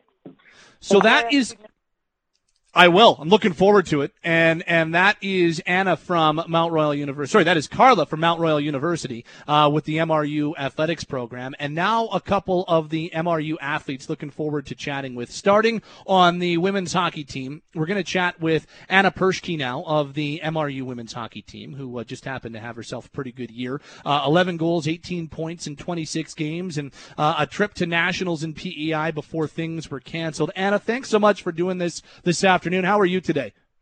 Uh, I'm doing pretty good. How are you? I'm well, and uh, I, am curious as to how you have uh, dealt with what has been a really strange time, and knowing that you were right there, kind of at the pinnacle of everything before things started. Uh, how have you dealt with your season coming to an end? Um, you know what? I think obviously it is tough, and still talking to the girls today, um, we still have that kind of empty empty hole there. Um, but I do think that that definitely does push us forward into the next season. You know, like now we're coming into the next season with some vengeance. We have goals, and and we know we can achieve them. Right. Um, as of now, uh, it, it's definitely a, a weird break, but a good break to have. Um, I know listening to what Carla had just said, where you don't really feel like you had ever finished the season, you feel like it's still going on. Um, but uh, yeah, right now I, I'm at home. Uh, just kind of getting through and uh, getting very excited already. And it's four months away, five months away the next season. So, well, it was it was like how do you look back on the season? Because on the one hand, it, you don't get to finish, but on the other hand, it's the best season that the MR, MRU Cougars hockey teams have ever seen uh, since since joining the U Sports ranks. You go all the way to nationals. You have yourself a, a really good regular season and a great playoff run. So how how do you look back on the season for your team? Yeah, I mean, I think the most important is just with absolute pride. I am I'm so proud to be a part of that team. I, I was so proud of uh, the team and the girls and and where we got to and and where I know we can go in the future and um it, it was a huge year. I mean, throughout the whole season we we were all so close. Um we definitely had our ups and downs and that that's that's for sure what made us stronger and uh it kind of came together at the right time um, we kind of just stuck with the plan that uh, Scott and Jordan and uh, Erica had kind of set out with us from the beginning, and um, we we came out with success, which was great. Um, obviously, a trip to nationals. Um, hoping it's not a once in a lifetime experience for me going into my last year, but um, definitely uh, was one of the best experiences I've ever had. And um, yeah, it got cut short, but I mean, you think about it, we we came out of it champions in our own minds uh, we won that game. We knew that we were at least top four, if not higher, and uh, that's definitely something huge to take away from the season. What uh, what made this team so special? Uh, what what made the 1920 uh, version of your Cougars team so special, Anna? I, I really think just from the beginning we clicked. Um, we definitely had. This is the first year we've had um, so many people on the team. We took a larger roster than usual, and and I honestly do think that did help us because it, it pushes you in in practice and it pushes you um, to want to be better and, and to push each other to to make that lineup and to continually try and bring your best out every day. Um, once again, I think that the most important thing is off the ice. Like by the end of the season, I feel like everyone just had the same goal. And once we realized that same goal, we were a very driven team no matter what. Um, there was definitely lot you could see that through lots of emotion i think. Um even when we had gone down in that first game against U of C there there was emotion there. We knew that we had this. We we couldn't give up now. And and i think that's something that every team needs you know is is that care and that want to to be as best as you can. Um we had lots of fun uh off the ice. Uh every practice was was fun and it was it, you enjoyed going to the rink i think which was huge so um, yeah we're with uh, Anna Persky of the MRU Cougars women's hockey team, who were at nationals before the uh, before the nationals were canceled due to the, the current pandemic situation. I'm, I'm curious about your path to Mount Royal though. You are a uh, you're Sherwood Park, like you're you're an Edmonton product, and and uh, you played all your minor hockey and high level hockey prior to Mount Royal in the Edmonton area, and then make your way to the Cougars. How uh, why Mount Royal, and and uh, how come how come Calgary was the spot to take your next step in your hockey career? Yeah, um, so I had actually previously in my in my final year in midget played on uh, Team Alberta and it just kind of so happened that Scott that year was the coach. So I definitely got to know him very well, okay. got to know his coaching style, and, and I, I really liked that. Um, same with Jordan uh, Colliton. She, since I was young, I've, I've known her throughout the Team Alberta program, going through uh, uh, Alberta Winter Games, uh, U16, uh, ATB Challenge, all those kind of things. She was always a, a coach that was there and someone that um, I would recognize. So for uh, that was kind of my first introduction was meeting Scott throughout that program, um, and then just kind of throughout the whole process, it, it honestly just seemed like the best fit for me um, with the team that they they had, with the coaching staff, with the girls that um, I knew coming in uh, between um, Zoe de Beauville and Tiana Coe and Nicolette Sepper and um, Cassidy Trotter. Like we're all Alberta-based girls, and I, I've played against them. I've played with them. Um, and yeah, it, it just seemed like an easy decision with with the schooling and uh, uh, everything kind of involved. It all worked out.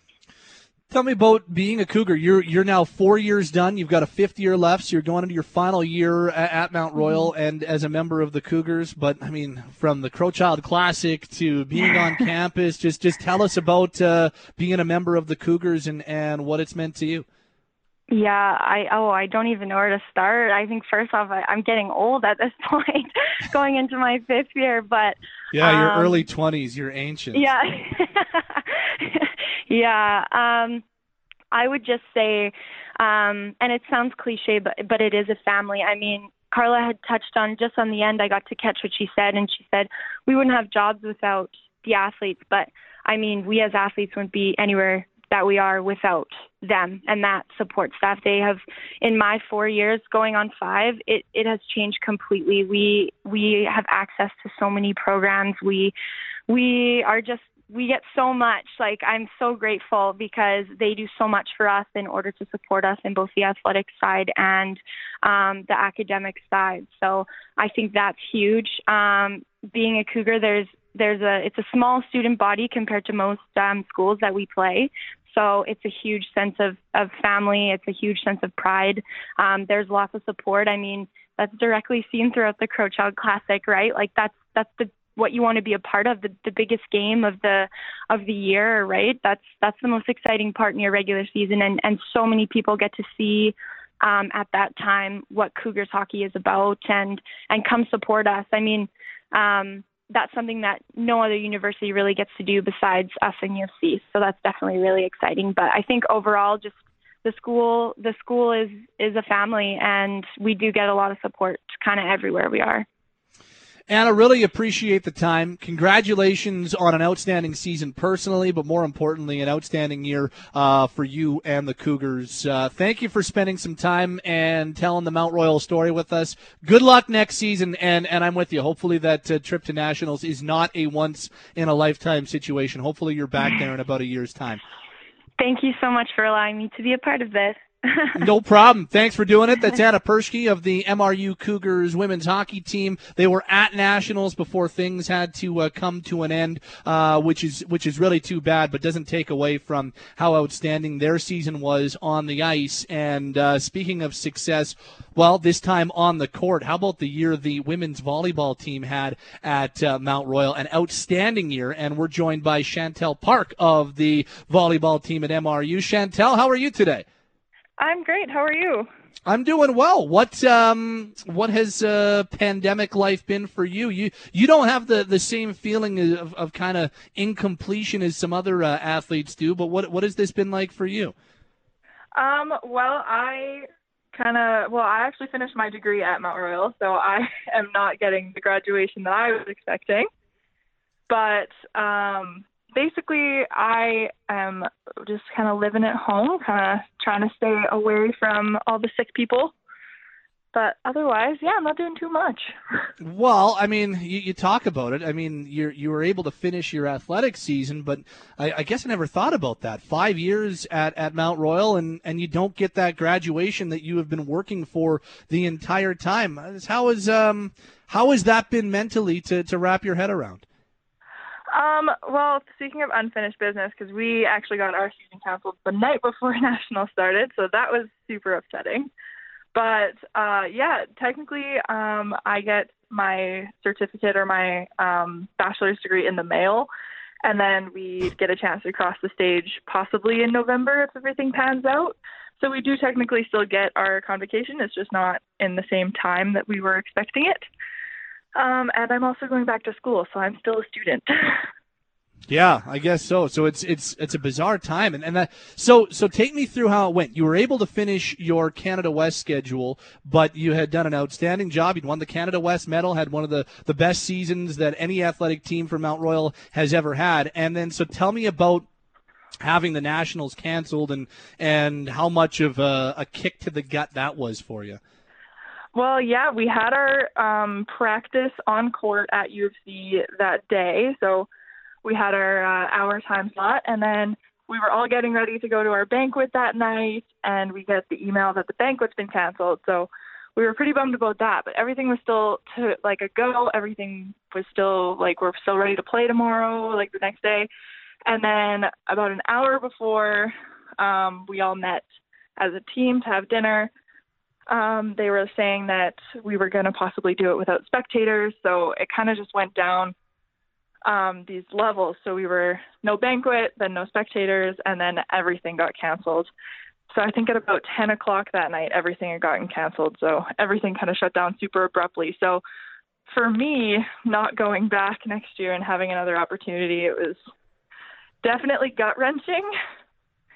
Um, but I wouldn't have changed the way that my season went with my team. And although it obviously didn't end the way that we wanted it to, it was still the best experience to be part of.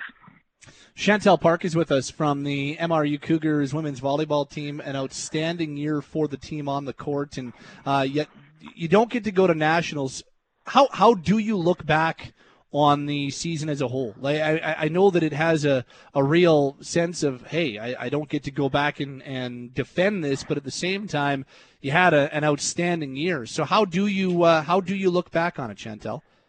Um, I look back on it with the most amount of pride. Um, every single one of the girls on that team and on our coaching staff and um, the athletic department, all the support staff, everyone put absolutely everything into this season. And I think it really showed like our dedication off the court in the summer last year, coming on and translating into training camp and then our preseason schedule. It was just everyone had absolute buy in to our process and what we were trying to do. And our goal immediately was we wanted to go to nationals and we never lost sight of that. We never let it get too far ahead of us. It was always in our grasp. And it was the best experience I could have asked for. Um, so I kind of look at it like that. Like everyone put in absolutely everything, and I wouldn't have changed a second of it. So you, uh, your your career prior to Mount Royal was Black, in Blackfalds, Alberta, correct? yes. So how did you make the jump from here you are and excelling at volleyball in Central Alberta? How did uh, how did you make the jump to Mount Royal and become a five year Cougar? Um, I played club all my through my youth as well, and it ended up being in my U18 year uh, in grade 12 that I decided to play for um, the Olds College club volleyball team, and the coach of that team knew um, Sammy Fraser. She's one of our assistant coaches at Mount Royal, and he asked her to come and watch me play. She did. She kind of spoke to me a little bit after the game that she had come to watch and then I got an email a few days later uh, saying that they wanted me to come and go for a visit, basically. And yeah, I never expected that I would be at anywhere like Mount Royal, mostly because I was not a high level volleyball player at the time. I solely was playing soccer mostly and then just volleyball because it was the next thing in the gym.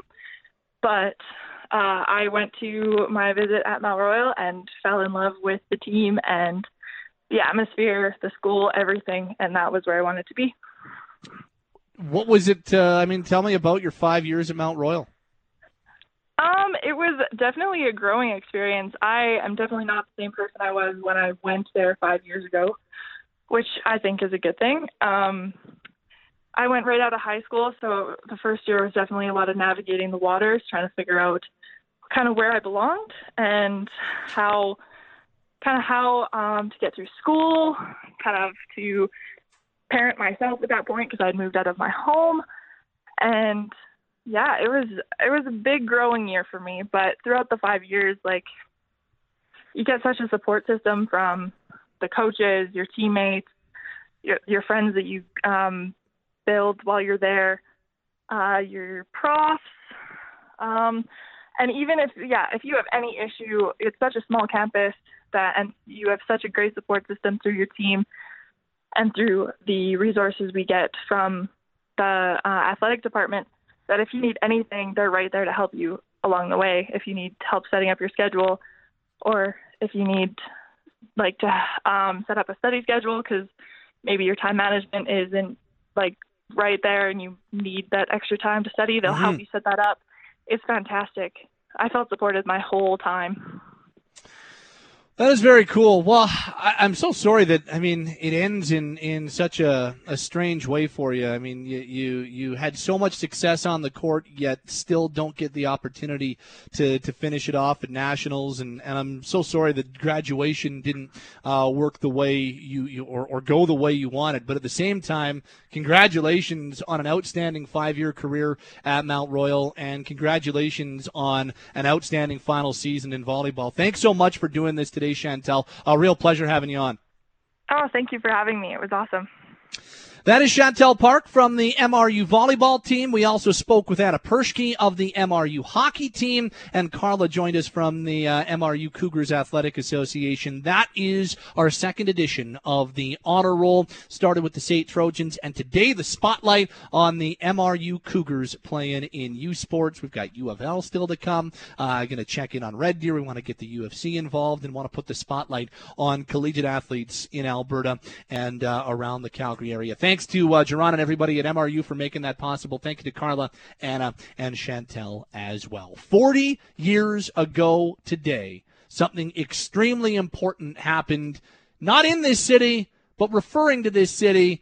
Eric Duhatschek was here when it all went down, and it might just be the most significant hockey day in Calgary history. We'll reminisce on that when we come back. It's Pinder and Steinberg underway on a Thursday. Sportsnet 960, The Fan. Two guys in different spots staying at home, but still talking on the radio. It's a miracle. Pinder and Steinberg is only on Sportsnet 960 The Fan. Welcome back to the program. Final hour of the show. This hour, Chris Johnston from Sportsnet, the latest on the NHL's restart plan and a 24 team play in. But before we do that, pretty significant day. This date in Flames history Oh, I'll, I'll let Logan explain it because today, perhaps the most significant day in Calgary hockey history. Let's go back in time and celebrate the amazing history of the Calgary Flames. Today in Flames history starts. Starts now. On May 21st, 1980, one of the biggest announcements in Calgary sports history as it was the date of the official announcement the Atlanta Flames would be relocating to Calgary, Alberta, Canada. Atlanta entered the league in 1971. The team was fairly successful on the ice right off the bat, making the playoffs in six of their eight years in Atlanta. Off the ice, however, finances were constantly shaky, and by 1980, ownership had to sell off the team in order to avoid bankruptcy.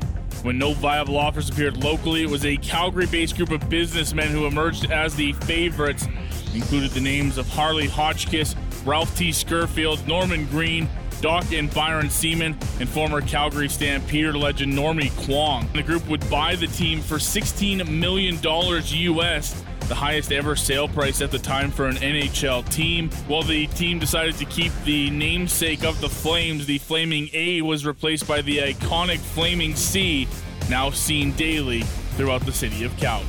Today in Flames history, celebrating 40 years of Flames hockey in Calgary on Sportsnet 960 The Fan.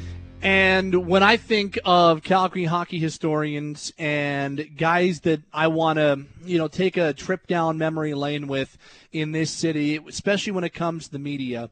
Uh, I think of a few people. I think of Ken Newans, Calgary broadcasting royalty. I think of Peter Maher, who we talked to about two hours ago. I think of George Johnson. And I think of our next guest from The Athletic, Eric Duhatschek, joins us to uh, look back at 40 years ago today when the announcement was made the Atlanta Flames were becoming the Calgary Flames. Hello, Mr. Duhatschek. How are you today?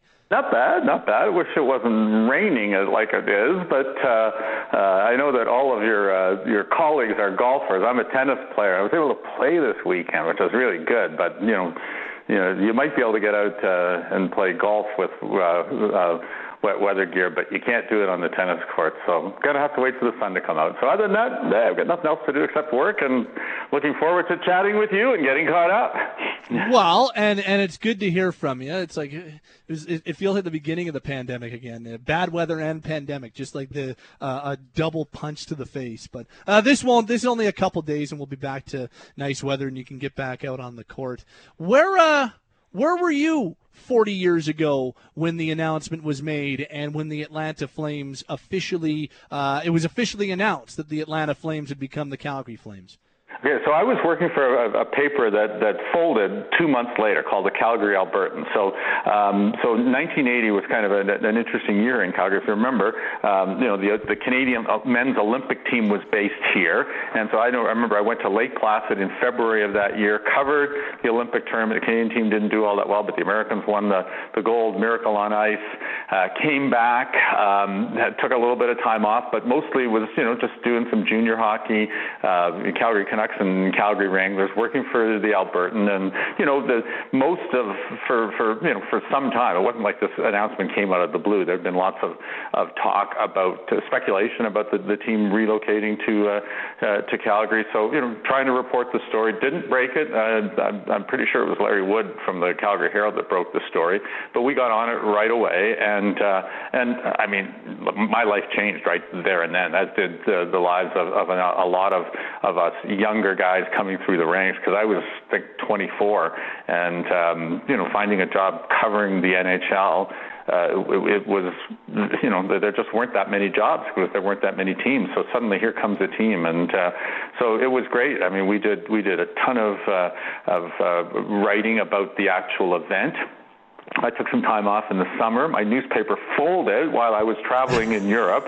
Came back to discover that the Calgary Sun had bought the Albertan, and I was working for the Calgary Sun, and that lasted nine weeks. And then uh, I, I switched over to the Herald uh, just before the start of, of the very first season in, in Calgary. So it, I mean, it was an exciting time. I, you know, the oil industry was booming. It was a, uh, the town was alive. It was a young town. It was an energetic town. You know, I was a, a fairly recent transplant. I'd only been here about two years, and uh, and you could just you, you could feel the, the, the palpable energy um, that this announcement created.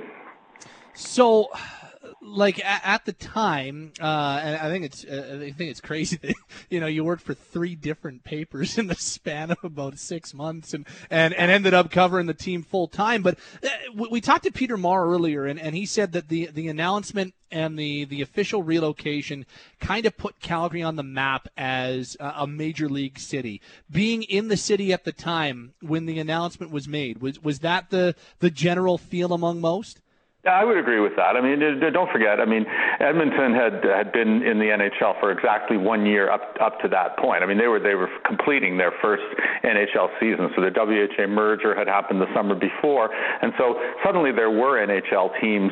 You know, like if you if you go back, you know, two years, there was three NHL teams, right? It was Toronto, uh, Montreal, and, and Vancouver, and then the WHA merger happened, and all of a sudden, wow, here comes Edmonton, here comes Winnipeg, here comes Quebec. So you know the, the you know the three of the four teams that uh, that came in from the WHA were based in Canada, and the Canadian content in the NHL doubled. And I think that you know just because of the rivalry that Calgary has with Edmonton, the fact that that Edmonton had an NHL uh, team, uh, you know, great new building, and you know Calgary didn't have either of those things. You know, there was you know there was an awful lot of of uh, that sort of sense of feeling of superiority that you always get in that Edmonton Calgary rivalry. So the fact of Calgary getting its own team and paying what was a, what you know 16 million dollars was was considered a record price. It was like an unbelievable amount of money to, to pay for an NHL team, and um, you know especially to play in, in a building as small as the Corral because you know the Olympic Saddledome wouldn't be built for another three years. So you know they had the top ticket prices in the league. It was more expensive to watch a game in Calgary that first year than it was in New York at Madison Square Gardens or Chicago at wow. the Stadium or Boston at the Old Garden. Um, But uh, but yeah, the, you know, I, I think that you know, and, and you know, you notice this. I think I, what I would tell you, Pat, is you noticed it more once you started traveling with the team six months later. So know, training camp comes, you know, the team you know uh, gets picked, and you start going on the road, and suddenly you're in New York, and it's there in the marquee at, at Madison Square Gardens, the Calgary Flames versus the New York Rangers. You pick up the New York Times, and Calgary is in the standings. There, there, there's just something about about having a major professional sports team that creates a palpable visibility uh, in, in, in the North American sports scene. Like if if I say Jacksonville, what do you think? You think Jaguars, right? If you say mm-hmm. Sacramento, you don't think cap- capital of California. You think Sacramento Kings in the NBA. So you know, the, the, you know, especially for a city, you know, um, which was considered a relatively you know small market team, that was you know that was the term that was applied to it. So for a city of the size of Calgary at that time to get a major league sports franchise, it absolutely it made a difference. It created a visibility. I mean, you know, Calgary had a visibility because of the Stampede. You know, so within the you know the genre of of rodeo, uh, chuck wagon racing, um, you know, constantly featured you know every summer on wide ABC's Wide World of Sports. But this was a daily reminder that of the city of Calgary had a major league team. It wasn't just a, a 10 day event in the summer that you know that some people cared about and, and lots didn't. So tell me about that that summer, and you know, you, you, mentioned that you were off traveling in, in Europe for part of it, but like, what what are what are the stories that you're reporting on? What are the, the big news stories that you're working on in the summer of 1980, leading up to the the first ever game played at the Corral?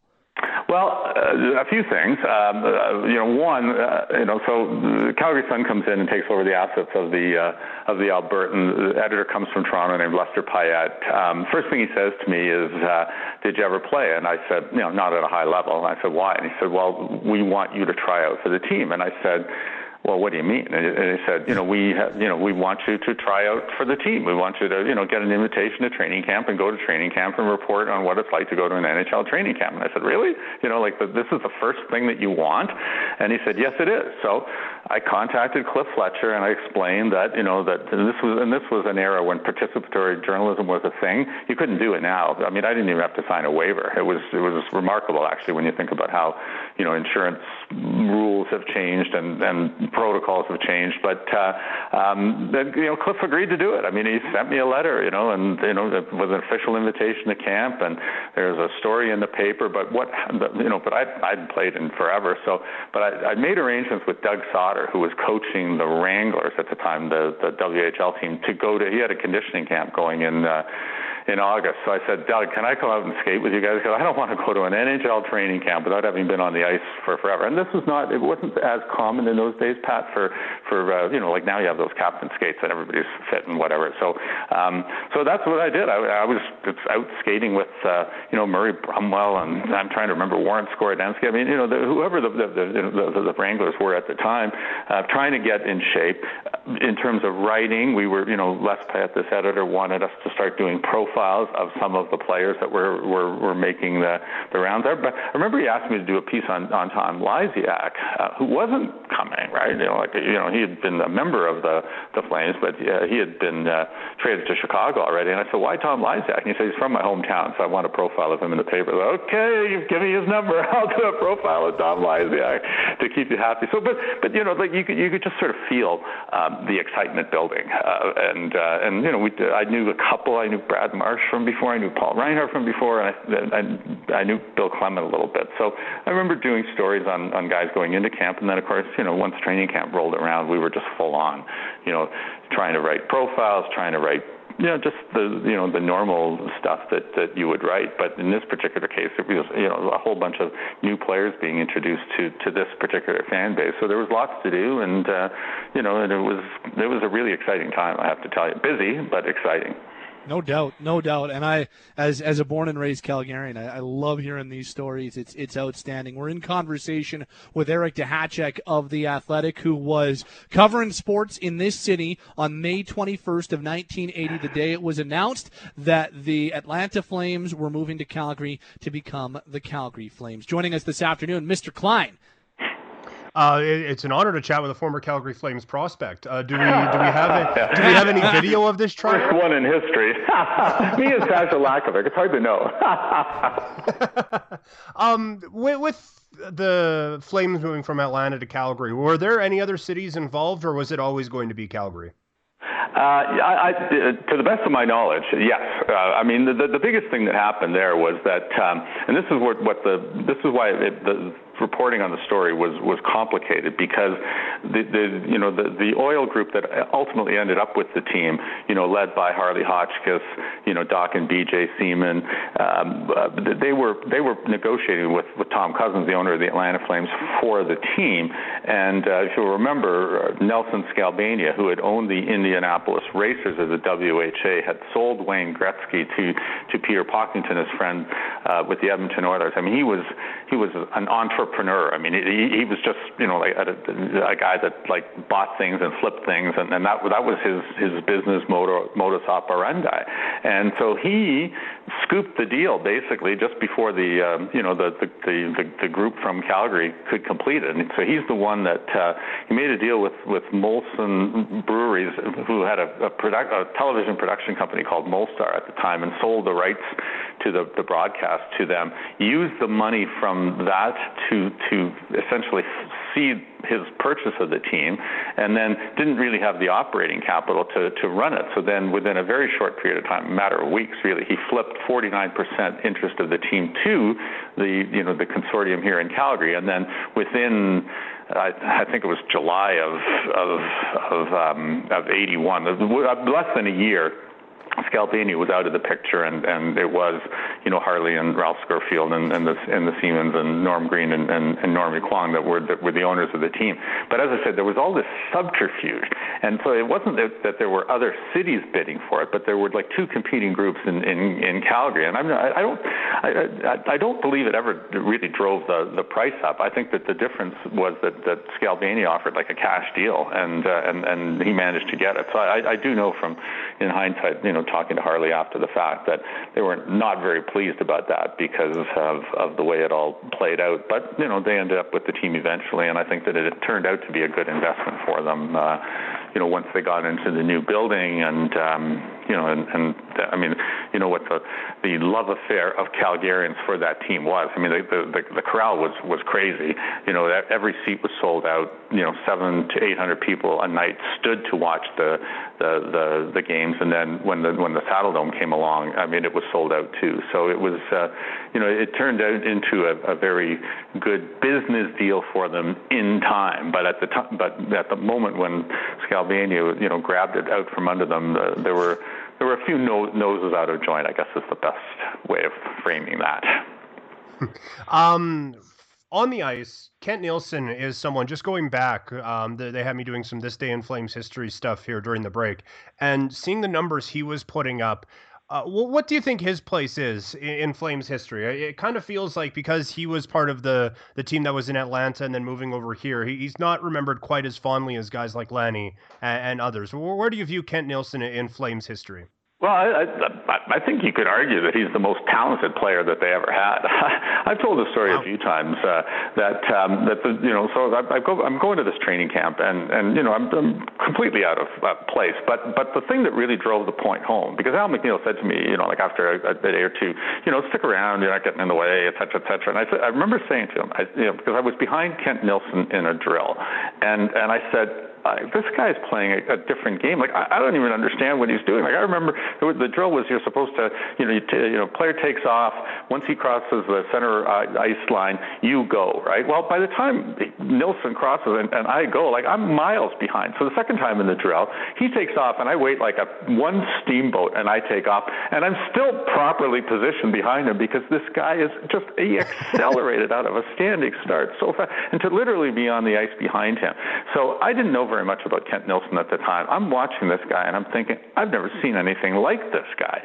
And I remember Steve Simmons and I, uh, we drove down to Lethbridge or Medicine Hat for an exhibition game, and I said, this guy's magic.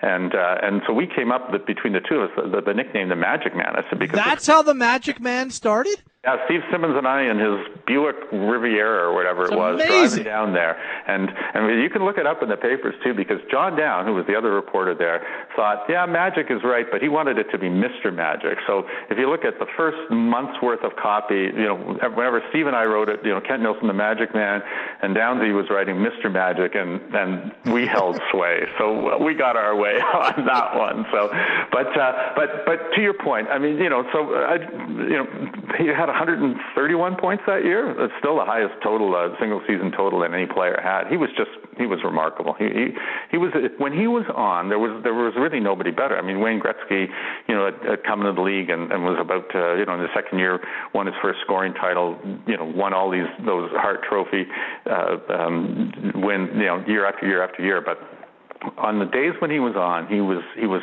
so much fun to watch. Now, you know, the downside of Kent Nilsson was there were there were nights when he wasn't very good, and he and he was a guy that could get down on himself a little bit too. So if it wasn't going his way, you know, that was that became the double-edged sword of the Magic Man uh, nickname because you know there were times when the Magic Man disappeared. Right, that would be what people would write.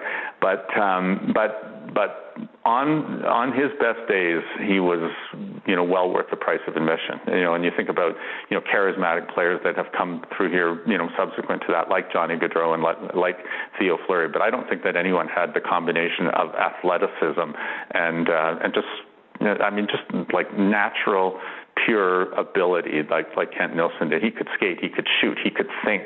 You know, like he made that little backdoor pass before anybody else did it. You know, where you go behind the net and you just sort of drop the the puck behind, and the goalie's never seen it before, and they'd be looking the you know the wrong way, and you know, and somebody would come in and, and put it in the empty net. I mean, it was it was laughable how easy he made it look. Sometimes he was he was remarkable to watch. He was he, he, he's he's one of the greatest players that ever played here. Speaking of uh, different nicknames, was there ever any thought of changing it from the Flames? I know there's more historical significance to Flames in Atlanta than, than here in Calgary. Yeah, uh, you know, I, think there was um, there was talk about, uh, I mean, you know, like a, a completely fresh logo. Like essentially, they just reworked the uh, the A from the Atlanta into a C. That there was some talk about that. I think there were logo contests. Um, I don't I don't believe that it, there was any serious consideration ever given to it because you know you could you know there was like a flames connotation with the oil industry and and and, and such and uh, um, you know I, I you know no I, I don't no I, my, to the best of my understanding, there was no notion of calling them like a version of the Calgary Cowboys or a version of the Calgary Stampeders or anything to invoke the, you know, the the Western tradition of, of the city. I think they just felt that uh, that it worked in this city and it was, you know, it it, it, was it was a, a, good nickname. I, I liked it. I'm glad they didn't change it. Actually, I, you know, I, I one of the very first jerseys I ever bought before it became like a thing to be able to buy jerseys. I, I grew up in Toronto, and there was a sporting goods store in Maple Leaf Gardens called Doug Laurie's Sporting Goods Stores, and that was really the only place in Toronto where you could buy authentic NHL jerseys. And I, as a kid, as a fan growing up, bought two. I bought a Jacques Richard Atlanta Flames jersey because I thought the logo was so cool, and he wore number 15.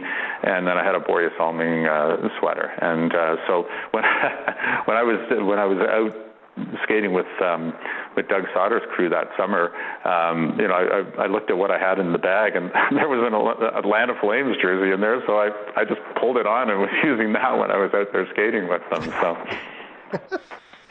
That's awesome. With uh, Eric Duhatschek of The Athletic, uh, 40 years ago today, the Atlanta Flames officially became the Calgary Somethings, and, and they would uh, settle on the Calgary Flames. And uh, I've been in this city for the uh, 40 years since that time. Just a, a final thought for you, Duha, and that's, that's on – I mean, think about it. You remember what Vegas did in year one, going all the way to the Stanley Cup Finals and having this incredible expansion year. Now, I know the situation's different. One was an expansion and one was a, a relocation, but you know, for a first year in a city that had never had NHL hockey before, to get all the way to the NHL's Final Four, to knock off the, the Blackhawks and the Flyers along the way. Like you could, yes, they didn't go all the way, and Minnesota eventually stopped them. But to to go all the way that they did, and and and to get to the NHL's Final Four, that was uh that was a pretty special first year for the Flames in Calgary.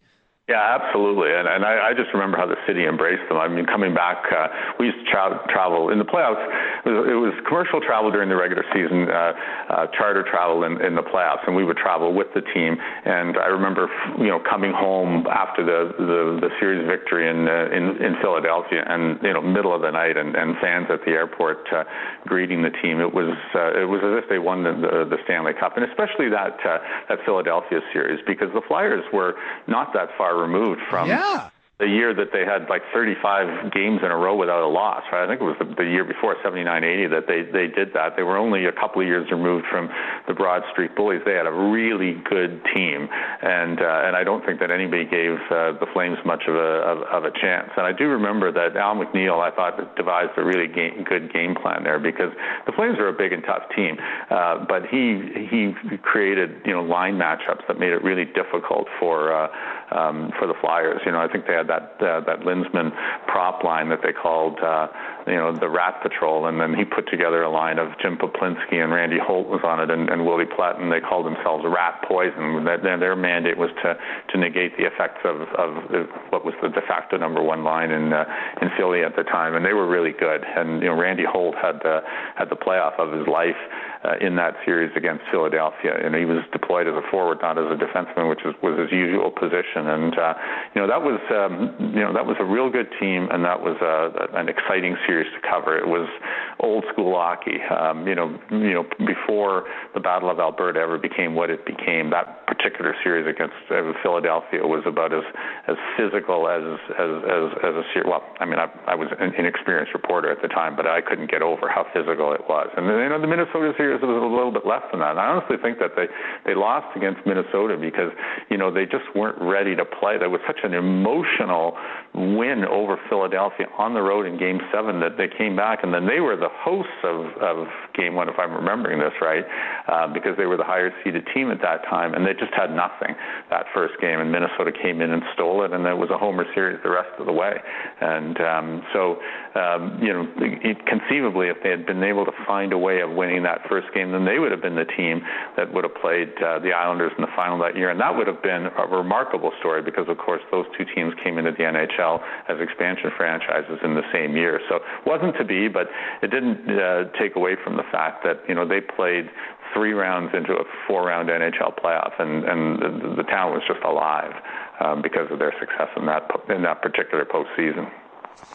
That is very cool, uh, Eric. We uh, definitely need to bring you on uh, in in the very near future, like next week, because uh, would love to get your just historical perspective on what is happening right now in this 2014 playoff that is being proposed. So I, I definitely want to pick your brain on that next week. But I thought today would be a great day to take a trip down memory lane on the Calgary Flames on the 40 year anniversary. So thanks so much for doing that with us this afternoon. That was fun.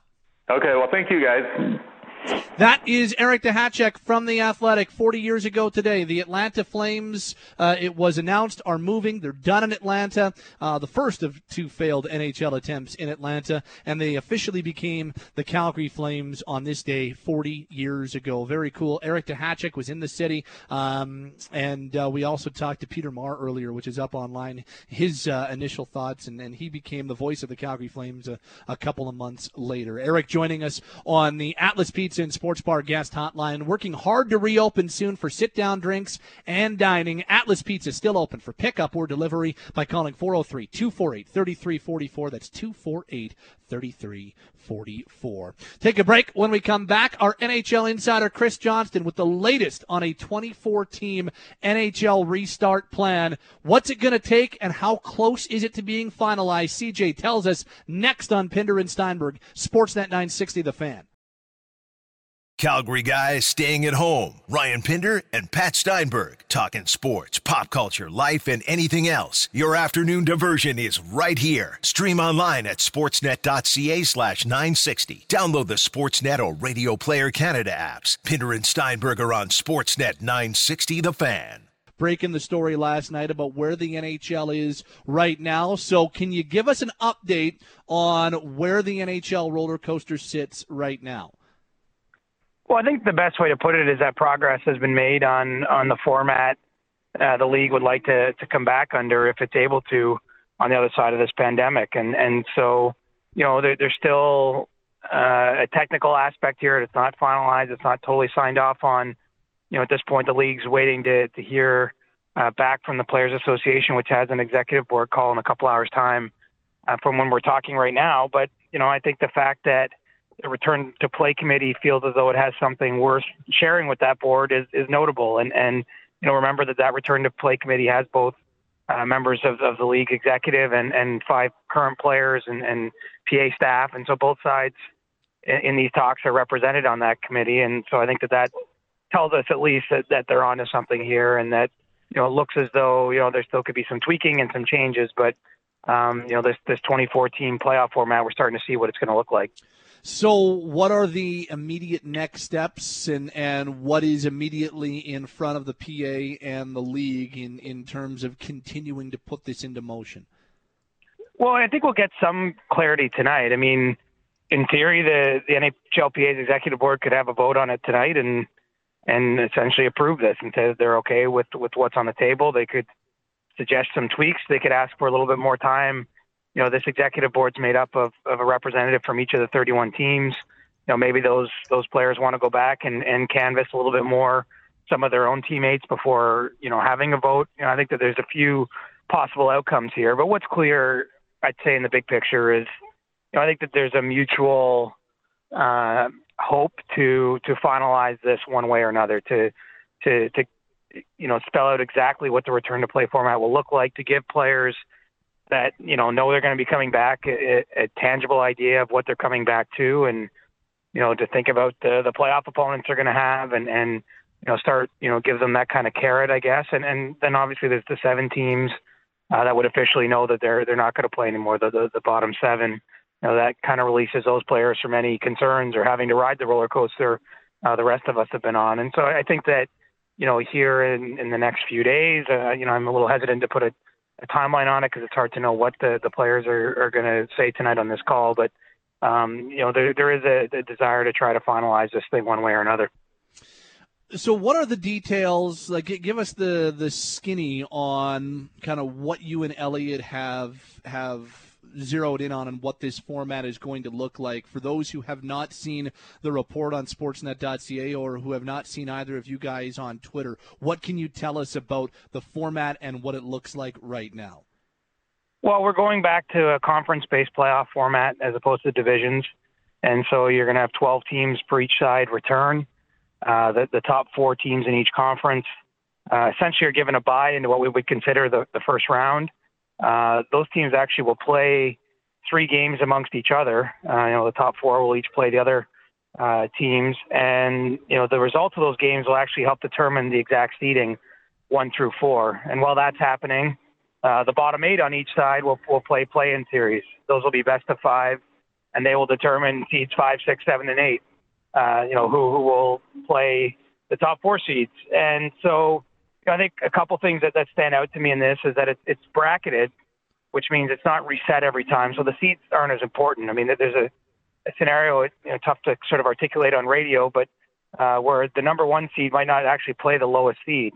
Uh, because if Montreal, say in the East, or Chicago in the West as a 12 seed, if they were Chicago's to upset Edmonton in the first round, they would actually play the number four seed, even though they'd be the, the bottom team. Just the way it, the bracket works, it's almost like the similar to the NCAA basketball tournament. And, and so, um, you know, I think the seeding maybe is a little bit less important, but you know what this does is it gives us a clear idea of who's playing whom.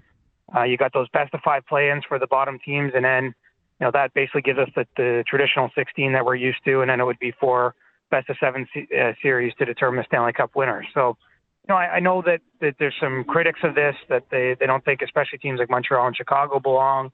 But to me, it's still going to take 16 playoff wins at minimum to win the cup. And, yeah. and then obviously, if you're one of the teams that's coming from the bottom half of the bracket, which we've seen this happen in hockey a, a lot. I mean, those teams have to win a three out of five in addition to the, the 16 wins. So they, they essentially need to win five series and 19 games. So, you know, I, I, I think at the end of it, if they're able to play this, I, you know, I can't imagine there might be some small quibbles about, you know, certain breaks teams got, but I, I can't imagine we're, we're going to say, the best team in that tournament didn't win because that that's a pretty big gauntlet to have to climb.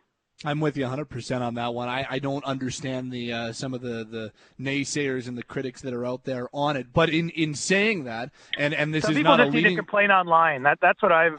This I has know. been my determination. Is that some people need anything to complain about. the amount of times and, and this is just a this is just a, a quick soapbox second and, and I'd be Yeah. curious to get your uh, your response to it but the amount of times I've seen whether it's it's on in my mentions if I put out a tweet that, that something is said or reading I reading yours or Elliotte's or Pierre's or Bob's mentions like the amount of people who just like cancel the season this is stupid why are we I, I don't understand it I don't I don't understand the it, it makes no sense to me why there would be a sentiment saying just cancel the season and don't bring it back. That, that does not compute with me, and it, it, it drives me bonkers that there is that that continue. And I'm not saying that's everybody. It's probably a very small segment of the population, but it, it, it, it baffles my mind that, that there, there seems to be like this. No, this is stupid. Don't play it. I, I, I don't. I can't wrap my head around that line of thinking. I really can't. There's a surprising amount of it, and you're right. Twitter's a dangerous place because it's a bit of an echo chamber. There's only certain people in that that thing, and so sometimes it seems bigger than it is. But I'm surprised, you know, like say if you have a little piece of news on this or something, a tweet that does some business. I mean, there's a lot of people usually saying that, and I, I don't quite get it. I mean, first of all, you know, those of us making those tweets, we're just doing our job. We're not the one initiating the discussions or Yeah. making these plans. We're just trying to tell people what's going on with them. And, and secondly, you know, I don't think anything's going to compel you to watch. You, know, you don't. No one's making you care. You know, Bundesliga played games on the weekend. I'm sure a lot of people didn't watch those games, but people that like that sport, you know what? They probably enjoyed it. And, and my guess, quite honestly, even if these games end up being played in August and the summer is great and, and we're all Canadian, we like to get outdoors. I still think if this tournament is held, that there'll be a tremendous amount of interest because it'll be different. It'll be a long time coming, and and I still think it's going to be kind of cool. I'm I'm really hoping now that we're seeing what it looks like that we actually get to see it play out in reality. And and in saying that, soapbox has now been put away. Um, why why has the NHL like what what about this particular format has been uh, so uh, interesting? And why does the NHL and the return to play committee feel like this is the best way to restart the season? Well, I think it does a few things. It, it includes absolutely every team that had any chance of winning the Stanley Cup when the season was stopped. I mean, there, there's not really a fair complaint, at least not one I would be willing to listen to from any of the seven teams that don't get to participate that they, they should be there. You know, in doing so, you have five of the six original six teams included, and, and you know, the Rangers, the Canadiens, and the Blackhawks, all three of those teams wouldn't be in if, if you went to a 20 team format. So you, you've engaged some, some big markets, some traditional markets, big cities. And, you know, selfishly, we've got six Canadian teams in it. We'd have a Jets uh, Flames play in, which which I think is kind of cool. An all Canadian matchup is something that that works. And and you know I think ultimately what they've decided is that it preserves the integrity of the competition, uh, which you know is one of the things right from the first day of the pause that, that Gary Bettman started hammering on, and I don't think he's ever relented. I mean, just as we were talking about earlier, it's going to be it's hard to say that any team that comes through this didn't deserve uh, to win something. That you know that this is this is a, a worthy competition, and I think that they've managed to come up with something that's about as good as you can do. And you know, I, the, the fair question I think all along has been the hard one. You know, for example, you know the, those 12 versus five seeds. You have Montreal and, and Pittsburgh in the east, and, and you have uh, Chicago and Edmonton in the west. You know, there, there's a big gap between those teams. You know, Montreal and Chicago were both going to have to win their last 10 or 12 games or whatever they had left, even have any hope to get in the playoffs. They were very, very, very unlikely to get there. And and so, you know, now those two teams find themselves in a best of five where they could knock off a team that, that had a pretty good year. And some people don't think that's fair. And I think part of what the return to play committee did is they they explored ways to see is there a way that we could make it harder for those teams to win? Like like should Edmonton and and Pittsburgh end up say have a one nothing lead to start that series, so they only have to win two, the other team has to win three, or should they have to be swept in order to lose it? And, and they kind of went through that exercise, and I think ultimately what was decided is that's that's way too gimmicky, even at a, a time when we're being a little bit gimmicky. Mm-hmm. You know, a, a best of five. Look, look at the play. The, the regular season guarantees you nothing. I mean, we could go to every single year and point that out, but nothing hammers that home better than Tampa Bay's historically great regular season last year in the four game playoff loss. They were the first team eliminated uh, after having the, the best regular season almost in NHL history. So, you know, that, that, I think we have to sort of just put to rest in our minds what's happened already is the regular season. It's over. And now uh, things are in the hands of fate. It's a game played with rubber on ice. Uh, teams get hot, momentum, injuries, all this stuff factors into who wins every year. And, and I just think that, that as they've gone through it, this is the best way to engage the most markets. Um, you know, try to, to put themselves in a position to earn back some revenue and get fans excited about something that's a little bit different than what we're used to, but still honors, you know, what the, the competition's supposed to be. He is Chris Johnston, our NHL insider, joins us Tuesdays and Thursdays on the program. Mr. Klein. Uh, that that top four tournament in, in each conference is that going to be like one versus four, two versus three, or how are they going to to work that tournament? So, what I know for sure is they'll each play a round robin type of game against all the other teams. So everyone will play everyone. And what I think is still being decided or debated is, you know, let's say if you're the fourth seed, Dallas is the fourth seed by point percentage in the West entering that. I, I don't think even if Dallas goes 3 0, they can get to the one seed. But I'm not sure exactly the mechanics that are going to be put in for how high you can jump or how those those things are weighted. But what I do know is that those games will allow for some juggling of the seeds. So Dallas enters as the fourth of those four teams. Well, if they do go 3 0, they're going to end up somewhere above fourth. And so I think that that part of that is still what's being, at least on the player side, debated about how that should look or how it should work. Uh, I think they've had a few different models on it. Um, but you know, essentially, what they're, they're trying to do is not have those games be completely meaningless. I mean, I, I think that there would be fair concern if you're a team that had a great regular season, and those were only three exhibition games. Say, I mean, pure exhibition, and the team you're about to face, even if it is a lower seed, has just come through and won a best three out of five and played something much closer to, to what playoff conditions are. Um, you know, I think that, that you, you naturally feel a little bit nervous about that, that you're just not maybe at the same speed as, as the team you're, you're facing. I mean, I think that actually was a factor in the Tampa Bay Columbus series last year as Tampa clinched the playoff spot by about Christmas time and they clinched the President's Trophy by the trade deadline. And down the, the, the stretch of the season, what a few of their players said, and like looking back, is that they just relaxed too much. I mean, maybe that's I can't speak for the Flames. You guys are around them more. Maybe that was a factor in their great season last year that didn't produce much when it came to the playoffs. And so, you know, I, I think that they're trying to find a way, or they've tried to find a way to keep those top teams, to give them an advantage, to reward the season they've had, uh, but also to, um, you know, give them a chance to, to get competitively sharp because, you know, they're going to be jumping in against a team that's already won a series and, you know, there'll be momentum building and those, those types of things. So, I don't know exactly the machinations, but but the simple answer is that each of those top four will play three games against the other teams, and, and that the outcomes of those games will help determine what the, the final seeding is.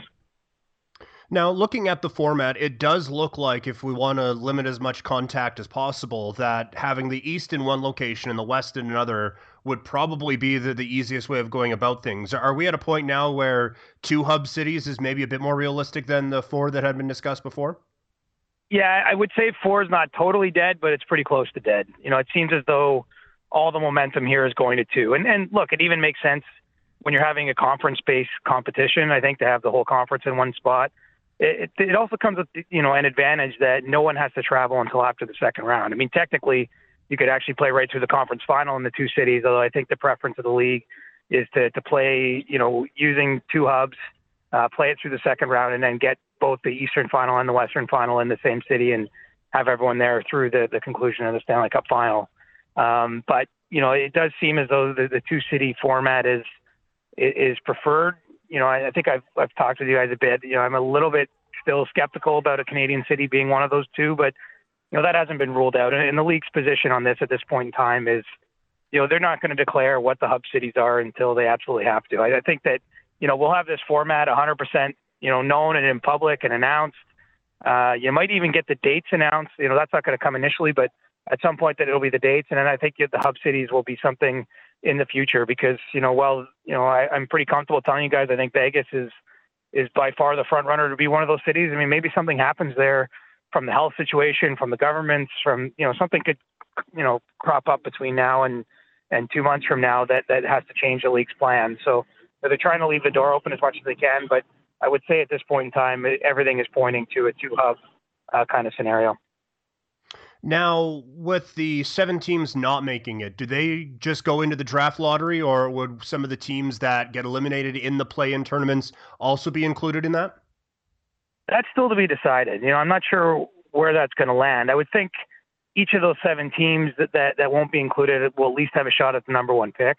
Uh, you know, that, that only makes sense. And that's kind of, you know, the way it works in, in a normal year. The, the 15 teams that don't make the playoffs, you know, granted the, you know, the, the best one has very, very low odds, but there's, there's a chance to, to win the number one pick in, in, in exchange for not playing playoff games. Uh, I don't know what's going to happen though to teams that are beat out in the play-in. I mean, what happens if, say, Pittsburgh, who actually had a pretty good year, does get upset by Montreal? I mean, would they be in the lottery all of a sudden? You know, a team that was was certainly in the top ten overall in, in the league. I, I don't know if that'll that'll be what happens. I don't actually think the NHL has decided that even privately. I mean, it seems to me that they, they've kind of shelved the draft and the draft lottery talk uh, while they've they've ramped up the focus on getting the playoff uh, format locked in. I think once that format's locked in, uh, you know, the, the, the next logical thing is to figure out the draft lottery and, and when it's going to be held and, and when the draft's going to be held and how all those things work. Um, but, you know, I, I think earlier when we talked about the draft, they were trying to race it through.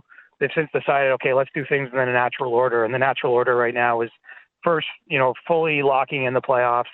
Because I suppose there's a, there's a chance that this whole thing blows up and something different comes across. I mean, it, given how much things have changed already, I, I can't rule that as a possibility. So, you know, th- there's no point in, in saying it's going to be seven teams that have a chance to win the number one overall pick if maybe the, somehow a 20 team tournament comes up out of the blue that isn't being discussed now, and it's going to be 11 teams that have a shot at that. So, I don't think the draft lottery will be locked in fully until this this playoff format signed off on.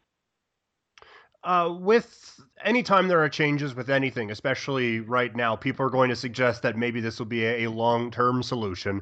Uh, do you think that the, this format that we're seeing right now could be something that is used when things do get back to normal eventually? I don't know if they'll go 24 teams. You know, that's a lot, 24 out of 32, even if it is just a, a best of five play in. But I have to think at some point in the future, we're going to see more than 16, and I mean the near future um, you know, be be the, the qualifiers for the league. And and I think this could offer a way forward. You know, what I've been sort of interested in, and, and it's somewhat of a, sem- a semantics argument, but you know, this has gone from being called, you know, a 20 an expanded 2014 playoff to, you know, that play-in round and and and the games played with the top four seeds. That, that's sort of considered separate, and and I think the playoffs will officially start when you're back down to 16, which is what we're, nor- we're, we're used to. Which, you know, to me tells me I think the NHL doesn't want anyone to read into this that that the, the playoff format itself is being completely rejigged. But you know, there, there's a lot of conversations that are going to happen well beyond this year. The NHLPA just on ex- extending the CBA, uh, talking about the playoffs, and I, and I think it makes too much sense, especially for the league going to 32 teams in a year's time when we add Seattle uh, not to have more playoff games just because they, they generate revenue, which is going to continue to be something I think that there's a focus on, you know, even beyond, you know, what happens here in 2019 20 uh, to, to get back to, to where they were in the past in terms of, you know, yearly revenue and, and to exceed that. And, and one obvious way to, to start to do that, I think, is to expand the field of playoff teams. So, you know, if, if I'm if I'm a betting man, I'm, I think we're going to see at least say a 20 team type of format where the bottom four in each conference uh, are playing some kind of wild card play in, in in the near future, you know, beyond this year. Uh, but you know, at this point in time, that's that's just my conjecture as opposed to anything official. Chatting with our NHL insider Chris Johnston here on Pinder and Steinberg. He's Steinberg. Just a couple more for you, CJ. Number one, um, and this is just a just a for technical clarification. I mean, obviously the season will be starting after contracts traditionally expire. What what is in place to make sure players can still play after July 1st, knowing that traditionally that's when, especially if you're on an expiring deal, that comes to an end. Well, as of now, absolutely nothing's in place, which is why you know, I think it's important for them to lock in this playoff format because then they'll move on to all those issues. And, and okay. You know, some of those issues are probably even more important than a playoff format. I mean, I find a playoff format interesting. We're, we're talking about, you know, which teams are going to play which teams and what it looks like. But the reality is, you know, if this is going to happen, you know, they have to iron out how the, the testing protocol is going to work. They have to iron out, you know, what's going to happen with work visas for players because, you know, players uh, have contracts that expire on, on June 30th officially. You know, so most players that that's when their work visa expires. So that's got to be dealt with. And then ultimately, how these these contracts are going to function, insurance. You know, I think that there's there's all kinds of sort of less sexy issues, uh, for for lack of a better term, uh, that still need to be to be hammered out. And right now, the status of those, you know, the the July 1st group is is un, undefined. And and you know, let's face it, at this point, for sure, the, the the playoffs, if they happen, they're not starting before July 1st. I mean, we're looking at starting July 20th, probably a best case scenario. Right. In, in and around there. I don't mean that as a specific date, but I mean we're talking the latter part of July at the earliest. And so, if you're Alex Pietrangelo or one of the what 150 players that doesn't have a contract for next season, um, you know, I think you're going to want to know how that works and how you're protected. I mean, if he doesn't, you know, for example, Pietrangelo's case, I mean, obviously he's going to probably sign maybe the biggest free agent deal whenever this offseason comes. And but he's potentially going to be playing games for the St. Louis Blues on, you know, in late July. And if he suffers a career-ending injury or something, and, and obviously no one hopes that happens, I think he's going to want some assurances that he's he's protected in that case. And and so, you know, I think that there's a lot that still has to kind of be finalized when it comes to that stuff. And and and you know, the pressure points are coming. I mean, the first sort of critical off-season dates arrive June 1st. Typically, that's when you have to sign your draft picks that are eligible to go back into the draft. If you don't sign them, you know, the buyout window typically opens July 15th, or sorry, June 15th, the first buyout window. You know, there's a whole bunch of other sort of dates that are uh, typically, you know, considered part of the critical calendar in the off season that that are starting now, and that whole package is going to have to be moved to some other time. And so, you know, once we get this playoff format, I think that those are the other places that the talks will shift between the league and the Players Association. Final thought for you, CJ, and, and it's crazy because this this is the closest that we've come to, you know, this is actually going to happen. And I know there are still things that need to be cleared and still technicalities that need to be figured out. By by no means is this set in stone. But uh, go back to March 11th. I, I remember vividly that night and, and texting Pinder and texting you and, and just like yeah. we are all trying to figure out what was going on that night and you know talking to you the next day and the the biweekly hits after that. Did it did it feel like we were ever going to get to this point? Because there were some times where it, it sure felt like we may never see hockey again.